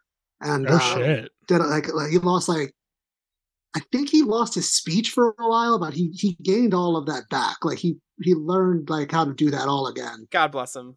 And uh, Oh. yeah, Wait, wait, great wait. thing. Section section of Edwyn Collins Wikipedia page. Collaborations with Roddy Frame of Aztec Camera. There we fucking go. There's the crossover. This is this is a beautiful experience where we're we're seeing the Scottish people coming together in solidarity.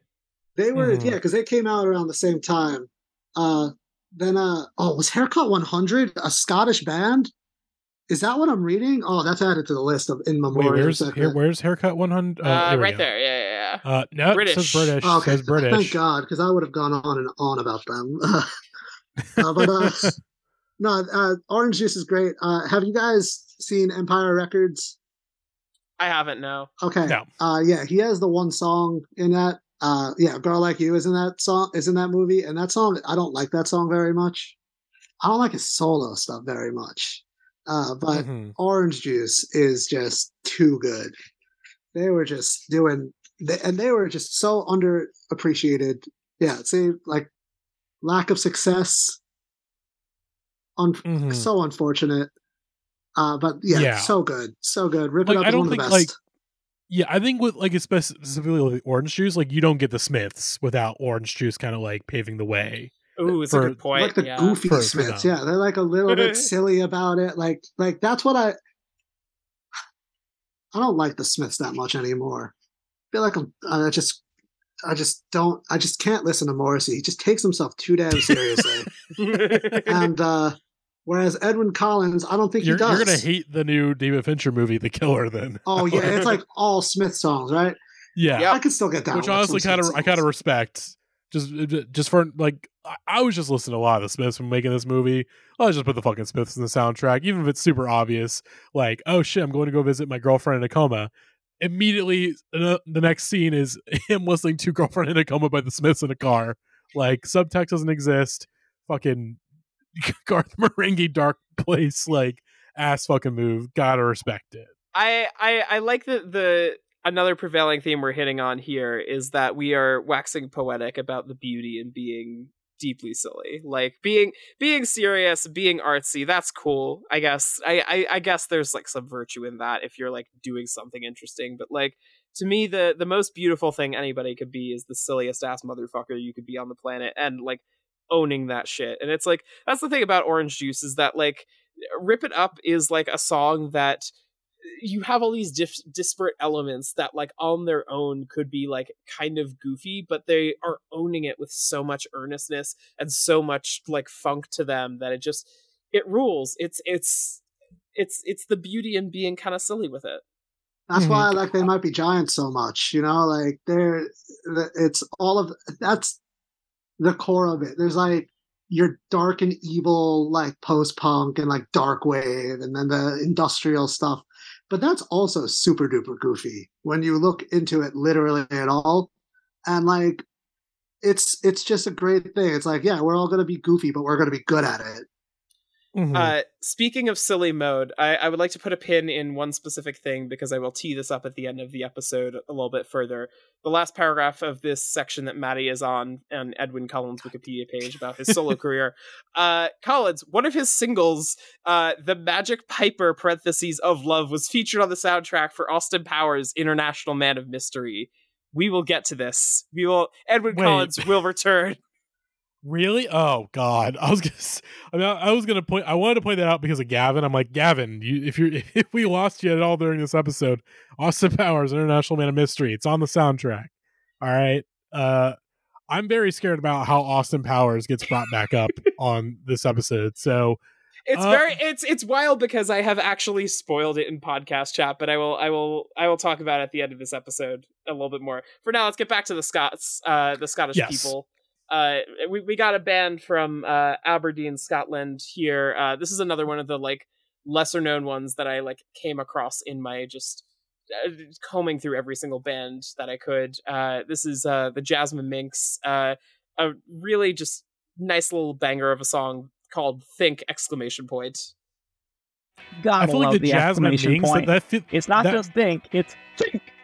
Yeah.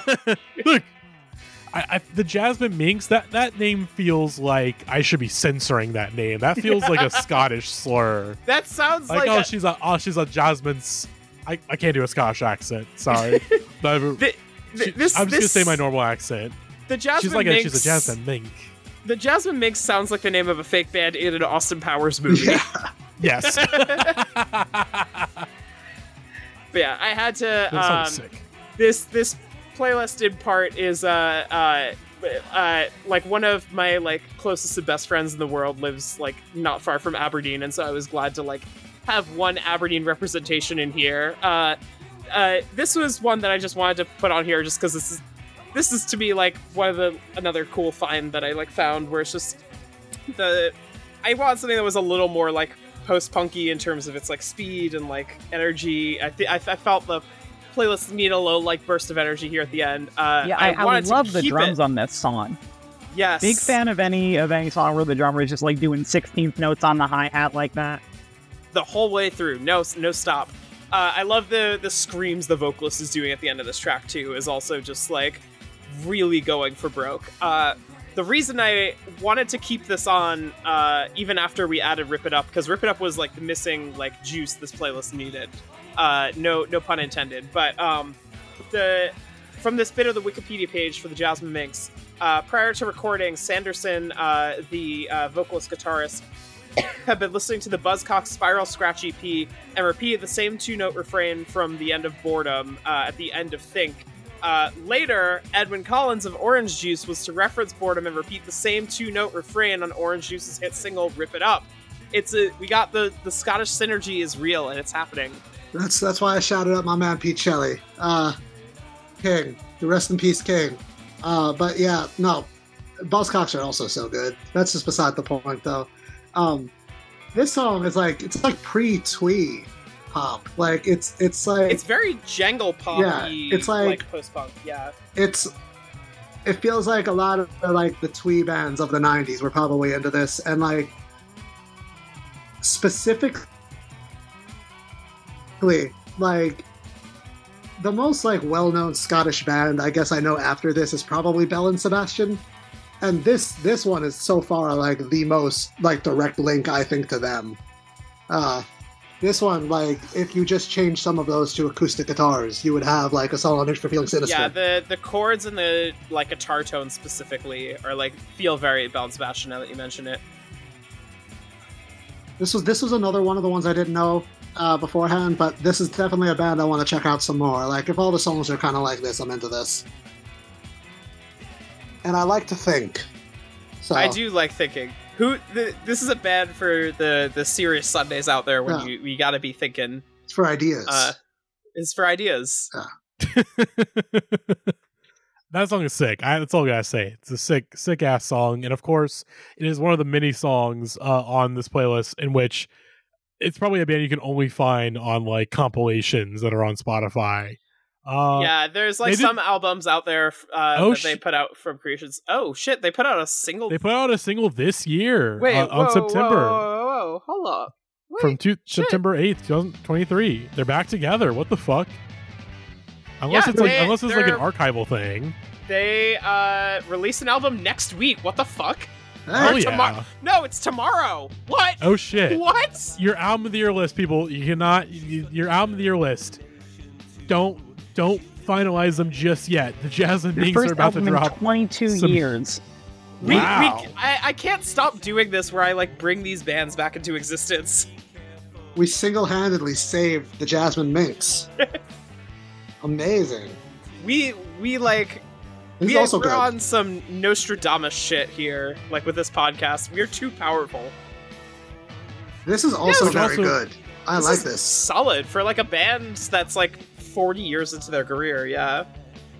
I will say also this is one of the first bands that was on Alec, Mc- Al- Alan McGee's creation label. So without the, the Jasmine Minks, we may not have New Order. We may not have Oasis. We may not have My Bloody Valentine. So you know, That's right. just gotta just gotta put that put that out there on the record. But New Order shouts would've out to been the fine. Jasmine Minks. New Order would have been fine unless I was back there.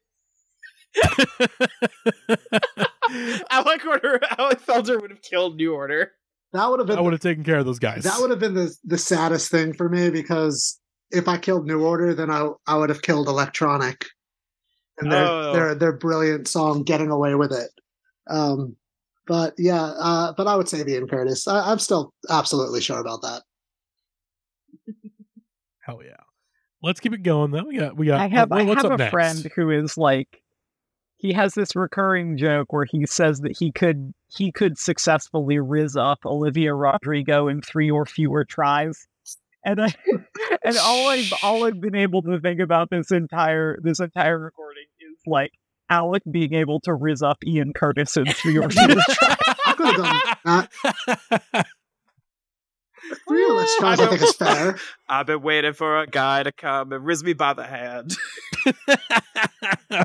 Riz, Riz will tear us apart. Um, Al, Al, Alec Rizzler. Uh, Jalek Rizzler, uh, Jalek Division. Alec Rizzler. What, if- what if instead of the Riddler, he was called the Rizzler and he just tried to flirt with Batman? Well, I, I, he he kind of just does that already in, in the Batman 2022. He is he very much wants to fuck Robert Pattinson Batman really bad in that movie. I mean, So, don't we all? Wait, that's facts. the Riddler was in that movie. Yeah, the Riddler is the main villain in, in the new Batman movie. I saw it, but I don't remember it at all. I mean, it is a long Oh yeah, movie. yeah, oh yeah. Paul Dano, I remember now. Yeah, Okay, Paul Dano. I'm back. Paul I'm. Dano, No. Paul Dano, He Paul was good. Dano, Paul Bufano. He was good. Yeah, he was the good part of that. I like that part. He was good. He's good in everything. Yeah, Paul when I Dano, remember beast. him. Be- beast actor, uh, great in The Fabelmans, great as Brian Wilson in Love and Mhm. Mercy. Uh, but look, we're not talking movies. We're not talking Paul Dano. We're talking uh, uh, Paul Bufano, but like for Scottish people. But Uh, wait. what's the next song? But wait, actually, before we move on to the next song, last thing about Paul Dano is I think he could play a Scottish guy pretty well. If we were going to do like he could got have the been, face. He's got the face. yeah, like he could be like like in the Aztec Camera biopic, like the guitar, like the other guitar player or something. Yeah, I I could see that. I I buy it. I buy. I would not question it. Uh, we to get onto the uh last couple tracks here. Um, this is another one that uh unfamiliar with this band before digging in.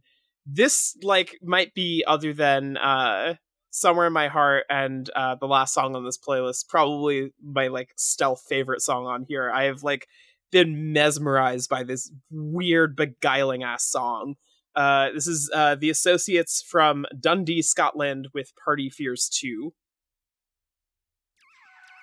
i every part of this song sounds like it should be like wrong and yet it's it's so arresting and I, I can't make sense of it. I can't understand what is happening here. But I, I love it. I love uh, Billy McKenzie, the vocalist voice, is just I I need to dig more into them because I need to know if like this is just how his voice sounds or if he's like just really great at projecting like this. Like it is I I don't know. We we talked about like people from the British Isles who are like, and the greatest, like, the greater United Kingdom who have like very idiosyncratic voices. And it's like, where was this guy's voice? Like, all my life. It's like, sometimes you think you've heard all the voices in the world and then you hear this shit and you're like, what is, what is this guy doing? this He's is this, this sounds like content aware David Byrne. Like he sounds like David Byrne if you keep messing with like the fucking sliders on the pitch a little bit, you know. It, he's like wailing, and I love that. Like it's like it's like a ghost, Yeah. like a ghost Yeah. singing, and it's cool. It's very opera. It's very opera. It's very. He's yeah, like the Klaus Nomi of post punk. he's got like um I, so uh, the only other thing I've listened, the only album I've listened to by the Associates is like their rare, like not their rarities comp, but it's like their early work compilation, uh, the Fourth Drawer Down one, and it's very much not like this. uh, it's very much like way more experimental and like minimal than this. Uh, and I have to listen to this stuff because this is like very it's like much more like Sparks than anything else to me, and I love that. So this is like just fun, gothy art pop, and I love that. Yeah, this is to me like basically like if you took like the Smiths and the Cure in a blender, Mhm. like is I I just put somebody who was like on a Tilt-A-Whirl and mic'd him up. Like I, I can't believe a human being sounds like this. This is fucking crazy. no, I I I want to keep it to a minimum because this is uh the one where like uh the uh Billy Mackenzie did uh uh commit suicide in 1997, so I'm I'm I'm trying to be respectful here, but it's also like to me the greatest testament I could say for his performance is I'm listening to this shit now like 40 years divorced, and I'm still like I do not know how you as a human being can sound like this. This is genuinely like deeply impressive. Yeah, I, I'm with you. It's it's uh, it's like it's like it's like yeah. Whoever said opera was right, but like but like faux opera. Like we're gonna pretend to be opera singers. Super Rock thematic, opera, but- in a yeah. way. mm, like super like theatric performance and that's like you know and all these guys would come out on stage you know with like crazy makeup like their face is painted just like acting and like it's it's great like these guys would probably come out dressed like dracula or something doing this and it's and like that's what's beautiful about it i keep saying beautiful but like it's a we keep going back to it this is inherently goofy Whoa. music Damn, y'all hear that high note? yeah, no, unreal. This this was a band that was made to be like an opener at some random set I would go to like like a little stoned and just be like totally mesmerized out of my mind just being like what the fuck is happening here? I need to know everything about this band in an instant. Like the, that, that to me is the greatest tragedy is that like if i went high out of my mind to an associate show and like i had this song happen to me and i would hear this voice in a live setting i think it genuinely would shatter my brain. Like Mm-hmm. uh, the uh, one note I want to pull up uh, from uh, the Wikipedia entry from this is that uh, apparently the end of the song, uh, the sound effects you hear are three cups being spatched and then Mackenzie spinning out his chewing gum. So Hmm. I, I don't know what that's about. I don't know why that's in there.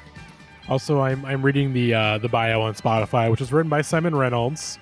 So that's a, that's a real uh, UK ass moment there. Uh, but Billy Mackenzie passed away in 1997. So Billy Mackenzie. Just got to add that to the to the list of of, of and dead also the, guys. the, the other the other main guy from the band, uh, Alan Rankin, also passed earlier this year. Sadly, Billy Mackenzie. Alan Rankin. Uh, this is not a death thing, but uh, the backing vocalist that you hear, uh, Martha Ladly, is from a band called Martha and the Muffins. That's all I wanted to share. Oh my Oh gosh! yeah, yeah. That's that's. I was gonna say Whoa, you- yeah, that's, whoa. that's a deep Alec pull there. Whoa, whoa! I didn't know that. Let's talk about that. Martha They're not on Muffins is- is streaming. it- They're not on streaming. They're barely Martha on streaming. Muffins? Yeah, they are. They're they have like one album on streaming. That's from like their golden era. Um, yeah. Martha and the Muffins. I did not realize there was a connection there. That's amazing. Martha and the Muffins, insanely underrated band. Uh, everyone Mhm. needs to listen to "This Is the Ice Age." Brought the world Daniel Lanois, producer on uh, you know, like the Joshua Tree. Uh, Mhm. Awesome uh awesome album uh i'm pretty sure most of i'm pretty sure all of you would like that album and i'm pretty sure a lot of the people in the discord a lot of the listeners probably like that album it's super duper like underrated uh Mhm. classic canadian band I'll uh Yeah, we worked. We uh, we after worked the. finish. Yeah, we worked the. Uh, my, my planetary group. We worked the. Uh, the the recent compilation from 2021. We did. We did work that to radio. So yeah they like it. very is Mar- very much uh echo beach underrated 80s hit that might be the only song a lot of people know by them because that's on like a lot of new wave comps um, yeah, but yeah they're forty five just, million streams compared to the rest, which is like all under. Al- Almost all of them are under 100 like aside from like four songs all are under like 100,000. What a what a wonderful surprise for me today that I get to talk about Martha and the Muffins publicly. um, yeah, It's in the history books. Um, but to me this is the beauty of this playlist is um I can throw off something that I think is just like a, a silly name or a joke, and Alec Feldherr will like come right in and be like, "Oh, this this band that I I have this like deep affinity for." That's beautiful. This is a beautiful like moment here where that we're we're sharing in, and I I'm I'm very glad I can enable this. Like genuinely from the bottom of my heart, this is this is this is what it's all about. Martha and the Muffins. So good. Yeah, no, no, no. Thank you for doing that to me. That brought me right back in. Like I was, I, I I'm still in. Like don't, don't, don't fear. That's okay. I, we, we we have one song left, and there's Oh. the song that is impossible to be asleep during because it is basically the eh, 80s new wave equivalent of like being shocked with a defibrillator for nearly five minutes. Yeah, the the. Uh, this is one of those songs where, like, if you put it on, and like, like if someone like was like, "Oh, all the '80s music sounds the same," it sounds, it's just so like, you know, it sounds so like reverby and bad. Like, this is like, this would be the example that, like, yeah, you're right, but also it's so awesome that it works. Yeah, I was um in preparation for the podcast. I listened to a good chunk of this album, and I was like, "Damn, these guys just they had the juice. They were they were just going for broke." The we we look, it's a playlist of Scottish music, pre- predominantly Scottish music. I, d- I don't want to like downplay or conflate the the couple of Irish influences here, but if we're talking Scottish music, we're talking 80s new wave baby, we gotta talk about, and there was no better song to close this out than In a Big Country, Big Country, Sha. So good. Uh, this is my favorite ad libs in any music ever. Like this, he's fucking. I I I will go around the house just saying, "Shiga, watch out!" you you were you were posting that in the in the group chat for this episode you know for for a while. And like you know before i listened to this i was like what is this what is this a reference to? I don't get it. And then i listened to the song and i was like oh i get it. Not just in the sense of like oh now i understand what she's referencing but like i also feel the spirit of yeah one two. It's it's infectious. I the fucking snare mixing on this song is insane. Like I I genuinely cannot believe that you can make drums sound like this. Is uh uh, big country. It's this this fucking song. Uh, shout out to Rock Band 3, a Rock Band 3 classic, I gotta say, which is the, the way I first came into the song. Uh, also, shout out "Done" Dunfermline, uh, which is getting its second shout out of the night. Uh, Big Country from the same spot as the Skids. They went in the same. Well, they rolled around the same circles. It's the same guy. Wait, what? Yeah, the singer. It's uh, Stuart Adamson. What? No! Yeah, Stuart Adamson was the singer Are in both bands. yeah. me? Holy shit! Okay, okay, I did not realize that. Ugh. That's They're uh yeah, this is such an amazing song. It's like this is like they keep so- talking about on the mountainside. This is the kind of song you scream on the mountainside. Like yeah, and this is this is the one where this to me was the defining thing of the playlist because I wanted something like this that sounded very, like very firmly new wave, but also like the band and its like guitar tone specifically. They say they want to like get this sound of like bagpipes and fiddles, all these like traditional like Scottish instruments, like like bits like this. You could just hear them being wailed on a bagpipe, but when they're being ripped from a guitar, they just yeah. ah the the live videos of them doing this song are just so amazing. Like that one guitar tone where it's like the staccato, like the like that stuff with all the delay. It sounds like a synth. Like it doesn't sound. These don't sound like guitars half the time. It's amazing. Uh, yeah. They uh, yeah, big music, Big music. Big music. Uh, Big music is so beautiful. big country, big music. Love it. And like, there's never been a more apt descriptor for music than big music. I feel like anytime I see something described as big music, uh, it's that's exactly what it is. Like this U2, like later Echo and the Bunny Bunnymen. It's just huge, and like it's supposed to be played off giant speakers. You're supposed to scream that shit off a mountaintop. epic. again, it shocks it shocks the mountainside. Like, how do you not hear this song and immediately just get inflated with the spirit of one, two, uh, the spirit of just Scottish Highland just surging through your blood. Like it's just it's a thing of beauty. Uh, I would also like to point out another bit of like connection between everything that we've been talking about here. Uh, one of the singles on, uh, I believe, uh, the crossing is called "Fields of Fire 400 Miles." It's the the little Proclaimers bit going there. But it's twenty percent off. Uh, the Scottish people love walking. They just walk everywhere. They love to walk in a big country. They love to walk for 500 miles and 500 more, I should say. They they, they Wait, love to hold on. Scroll down, Maddie. Scroll down. Yes. Yep, American yep. authors no, version. No. No. No. No. Oh, no. Okay. Can I spit about I- I- American authors for a minute? We will. Let's. Okay. Can I can I say something The- about American authors? let me let me read this, and I will let you, let you go from here. Okay. in a big country was covered by American alternative rock band American Authors in 2014 with a split single by the Mowgli's who covered You Make My Dreams Come True. Um go ahead Alec, I just want to make sure why people so people understand why I'm saying no no no. All right. So American authors, uh, I I don't know anything about them other than it's gonna be the best day of their life.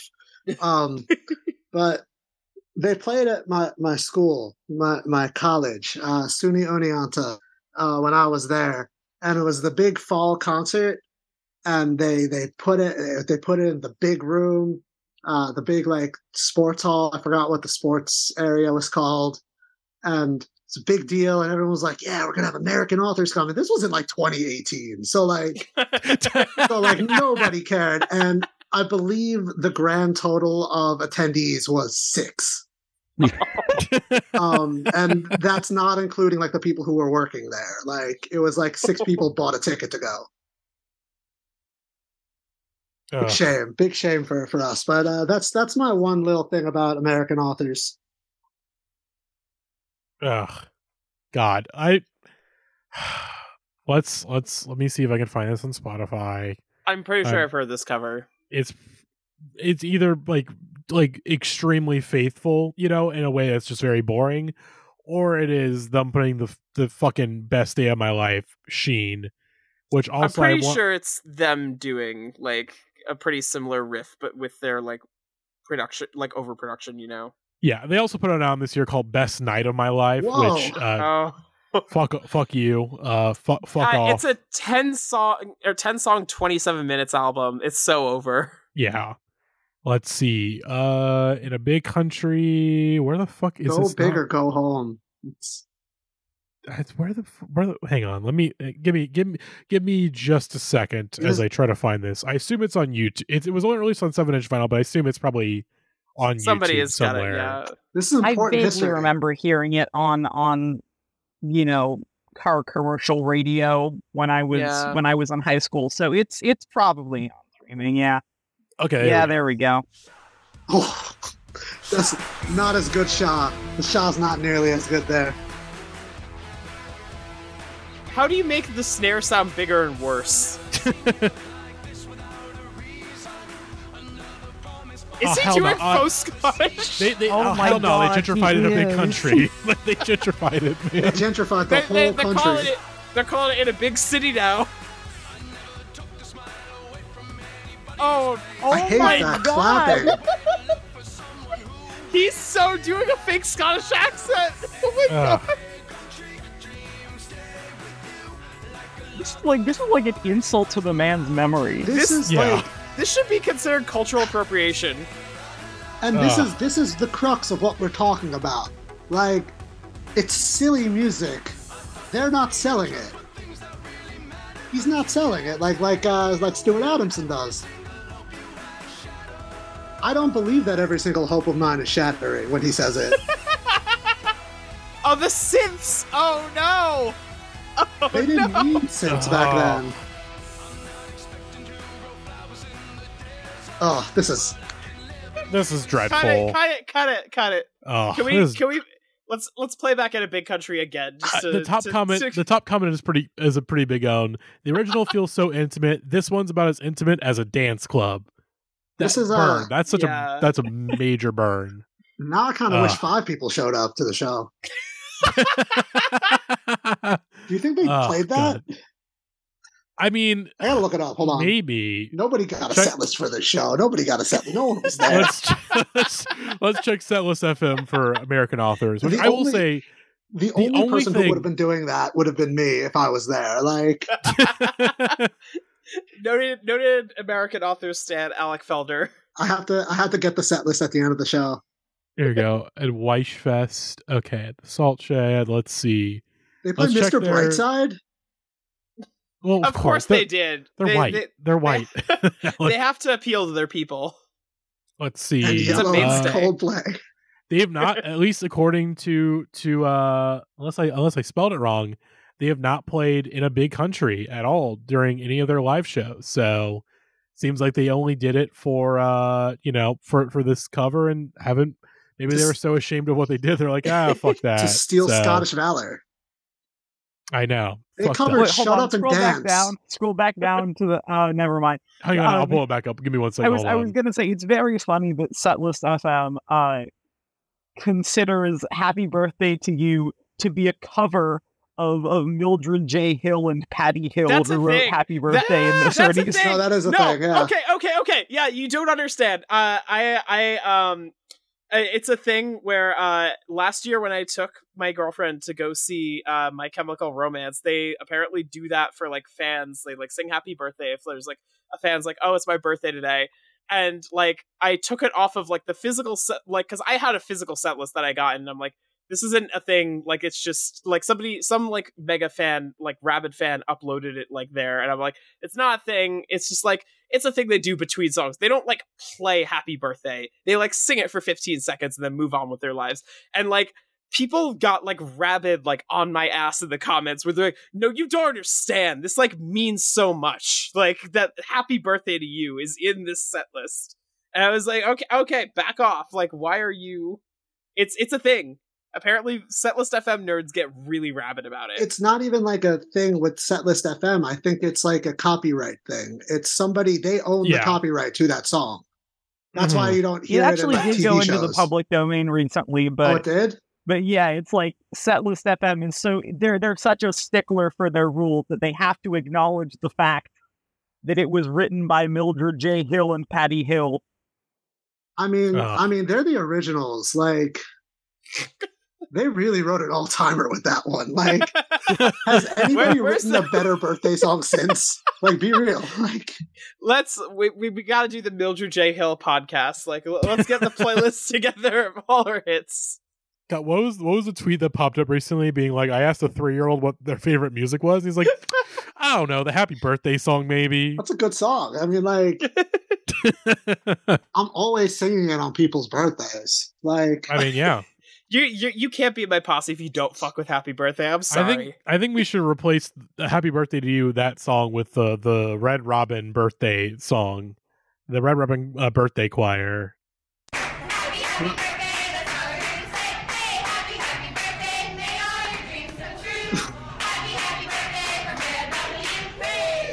This has this Oh, this God. to me is noise music. yeah, this has the same energy as those fucking sorority videos. Like, we're so happy to have you here, and it's just the, the most terrifying uh, choir is- of women you've ever heard. This is a more disorienting version of the scene in Inland Empire where they all start doing the locomotion. God. Um. Uh, all right, let's let's let's let's wrap it up. Uh, the Scottish and the British, they're very good. Make I have music. uh, I, I wanna I wanna do my I have a small segment I would like to do uh, before the end of the day. Uh, I want to shout out a couple of uh, of this is my in memoriam segment for the ones uh, for the ones we we lost along the way.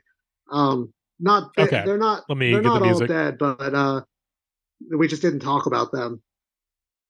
Mhm. Um, so yeah, Strawberry Switchblade, The Blue Nile, Lloyd Cole and the Commodores, Josef K, Simple Minds, The Revillos, The Rezillos, and APB. All of these bands are also from the Scottish Highlands, and today we remember you, especially Strawberry Switchblade.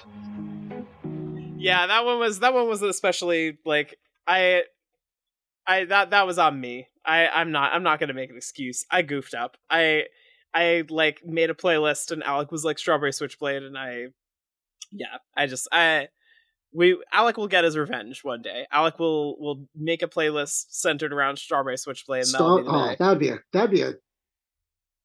We could just play the whole album on an episode, and that'd pretty much be an episode.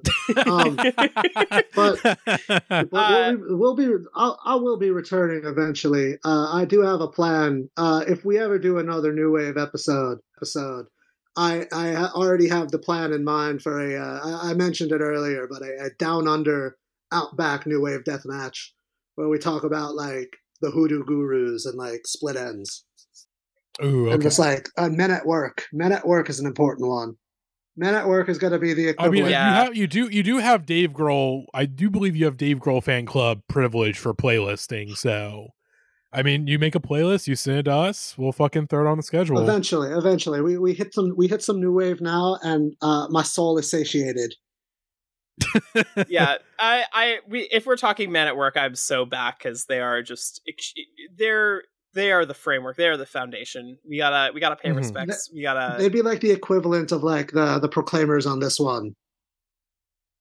hmm yeah, no, it's. Sounds you- like the one song from a But They're Actually Sick. them. But yeah, Yeah. Yes. thank you for Um, having me. Yes, thank Of you course. for supplementing this. Uh, I do want to point out um, the one uh, artist that I could not find a place for because they are firmly a decade um, a decade ahead. But uh, in my research, I came across this extremely sick uh, post punk proto gremlin band, Dog Faced Hermans. Hum of Life is uh, their single album. I, So I think that might be their only one.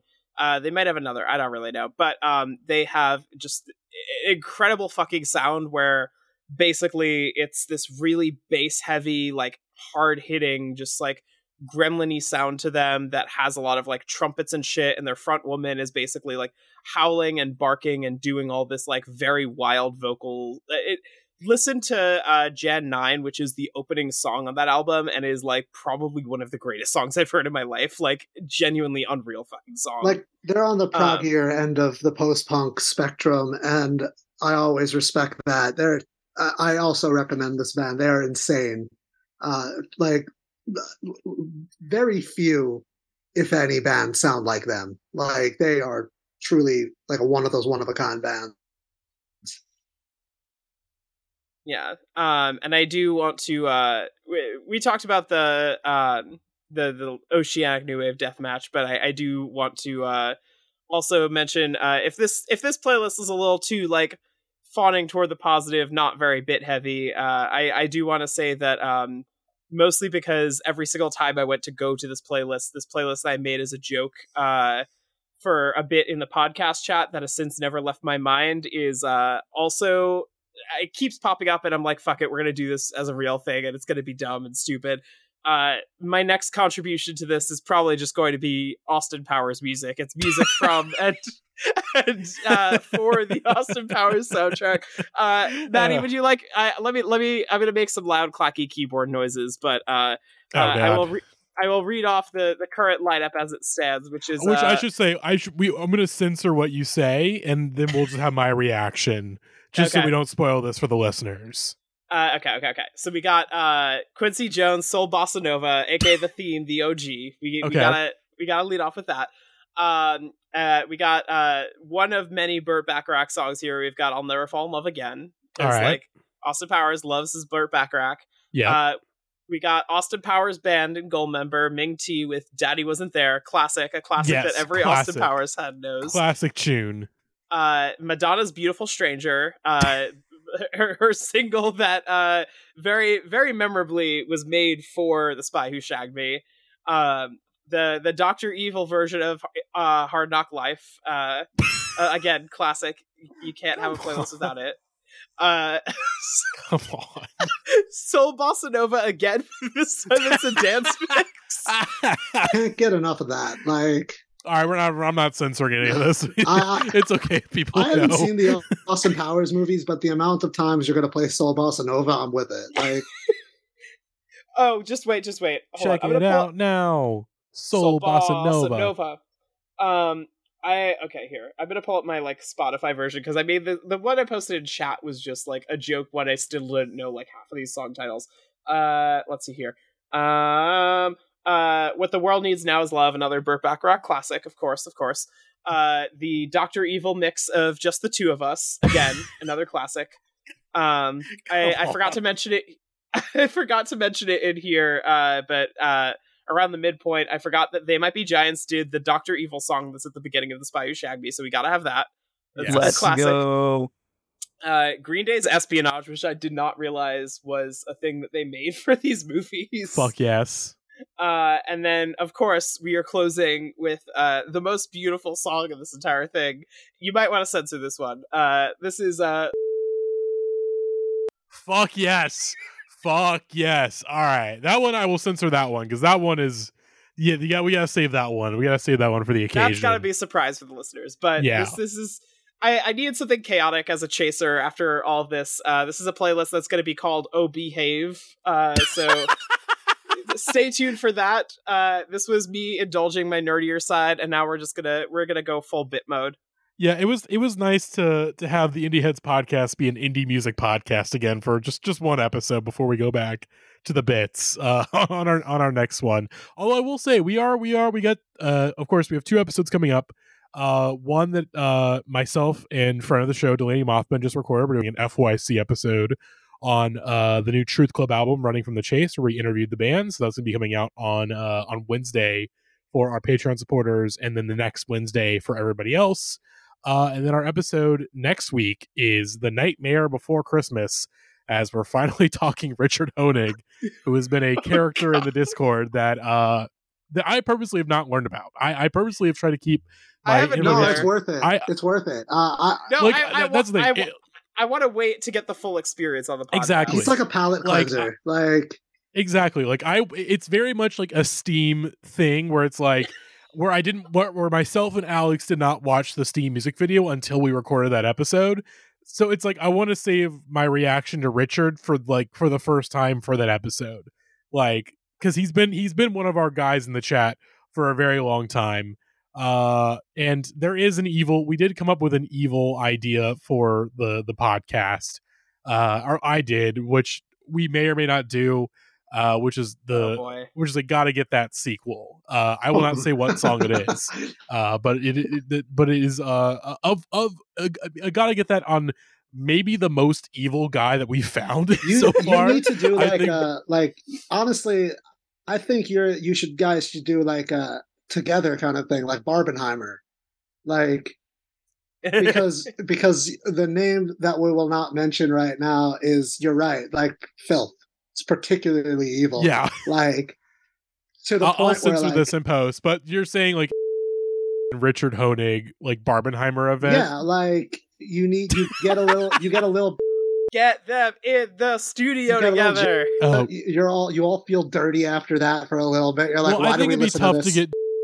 I think it'd be tough to get in the studio with Richard Honig because might be dead for all we know. His online presence is like takes a fucking cliff dive in the last like three or four years, but we'll get there when we get there. Uh, but uh, it was it was mentioned as a joke in the chat, and I and I really wish that I had time to like do a last minute episode where we do do got to get that on and then have it be like addressing Jackie's comments on Miley Cyrus that Grant came up with.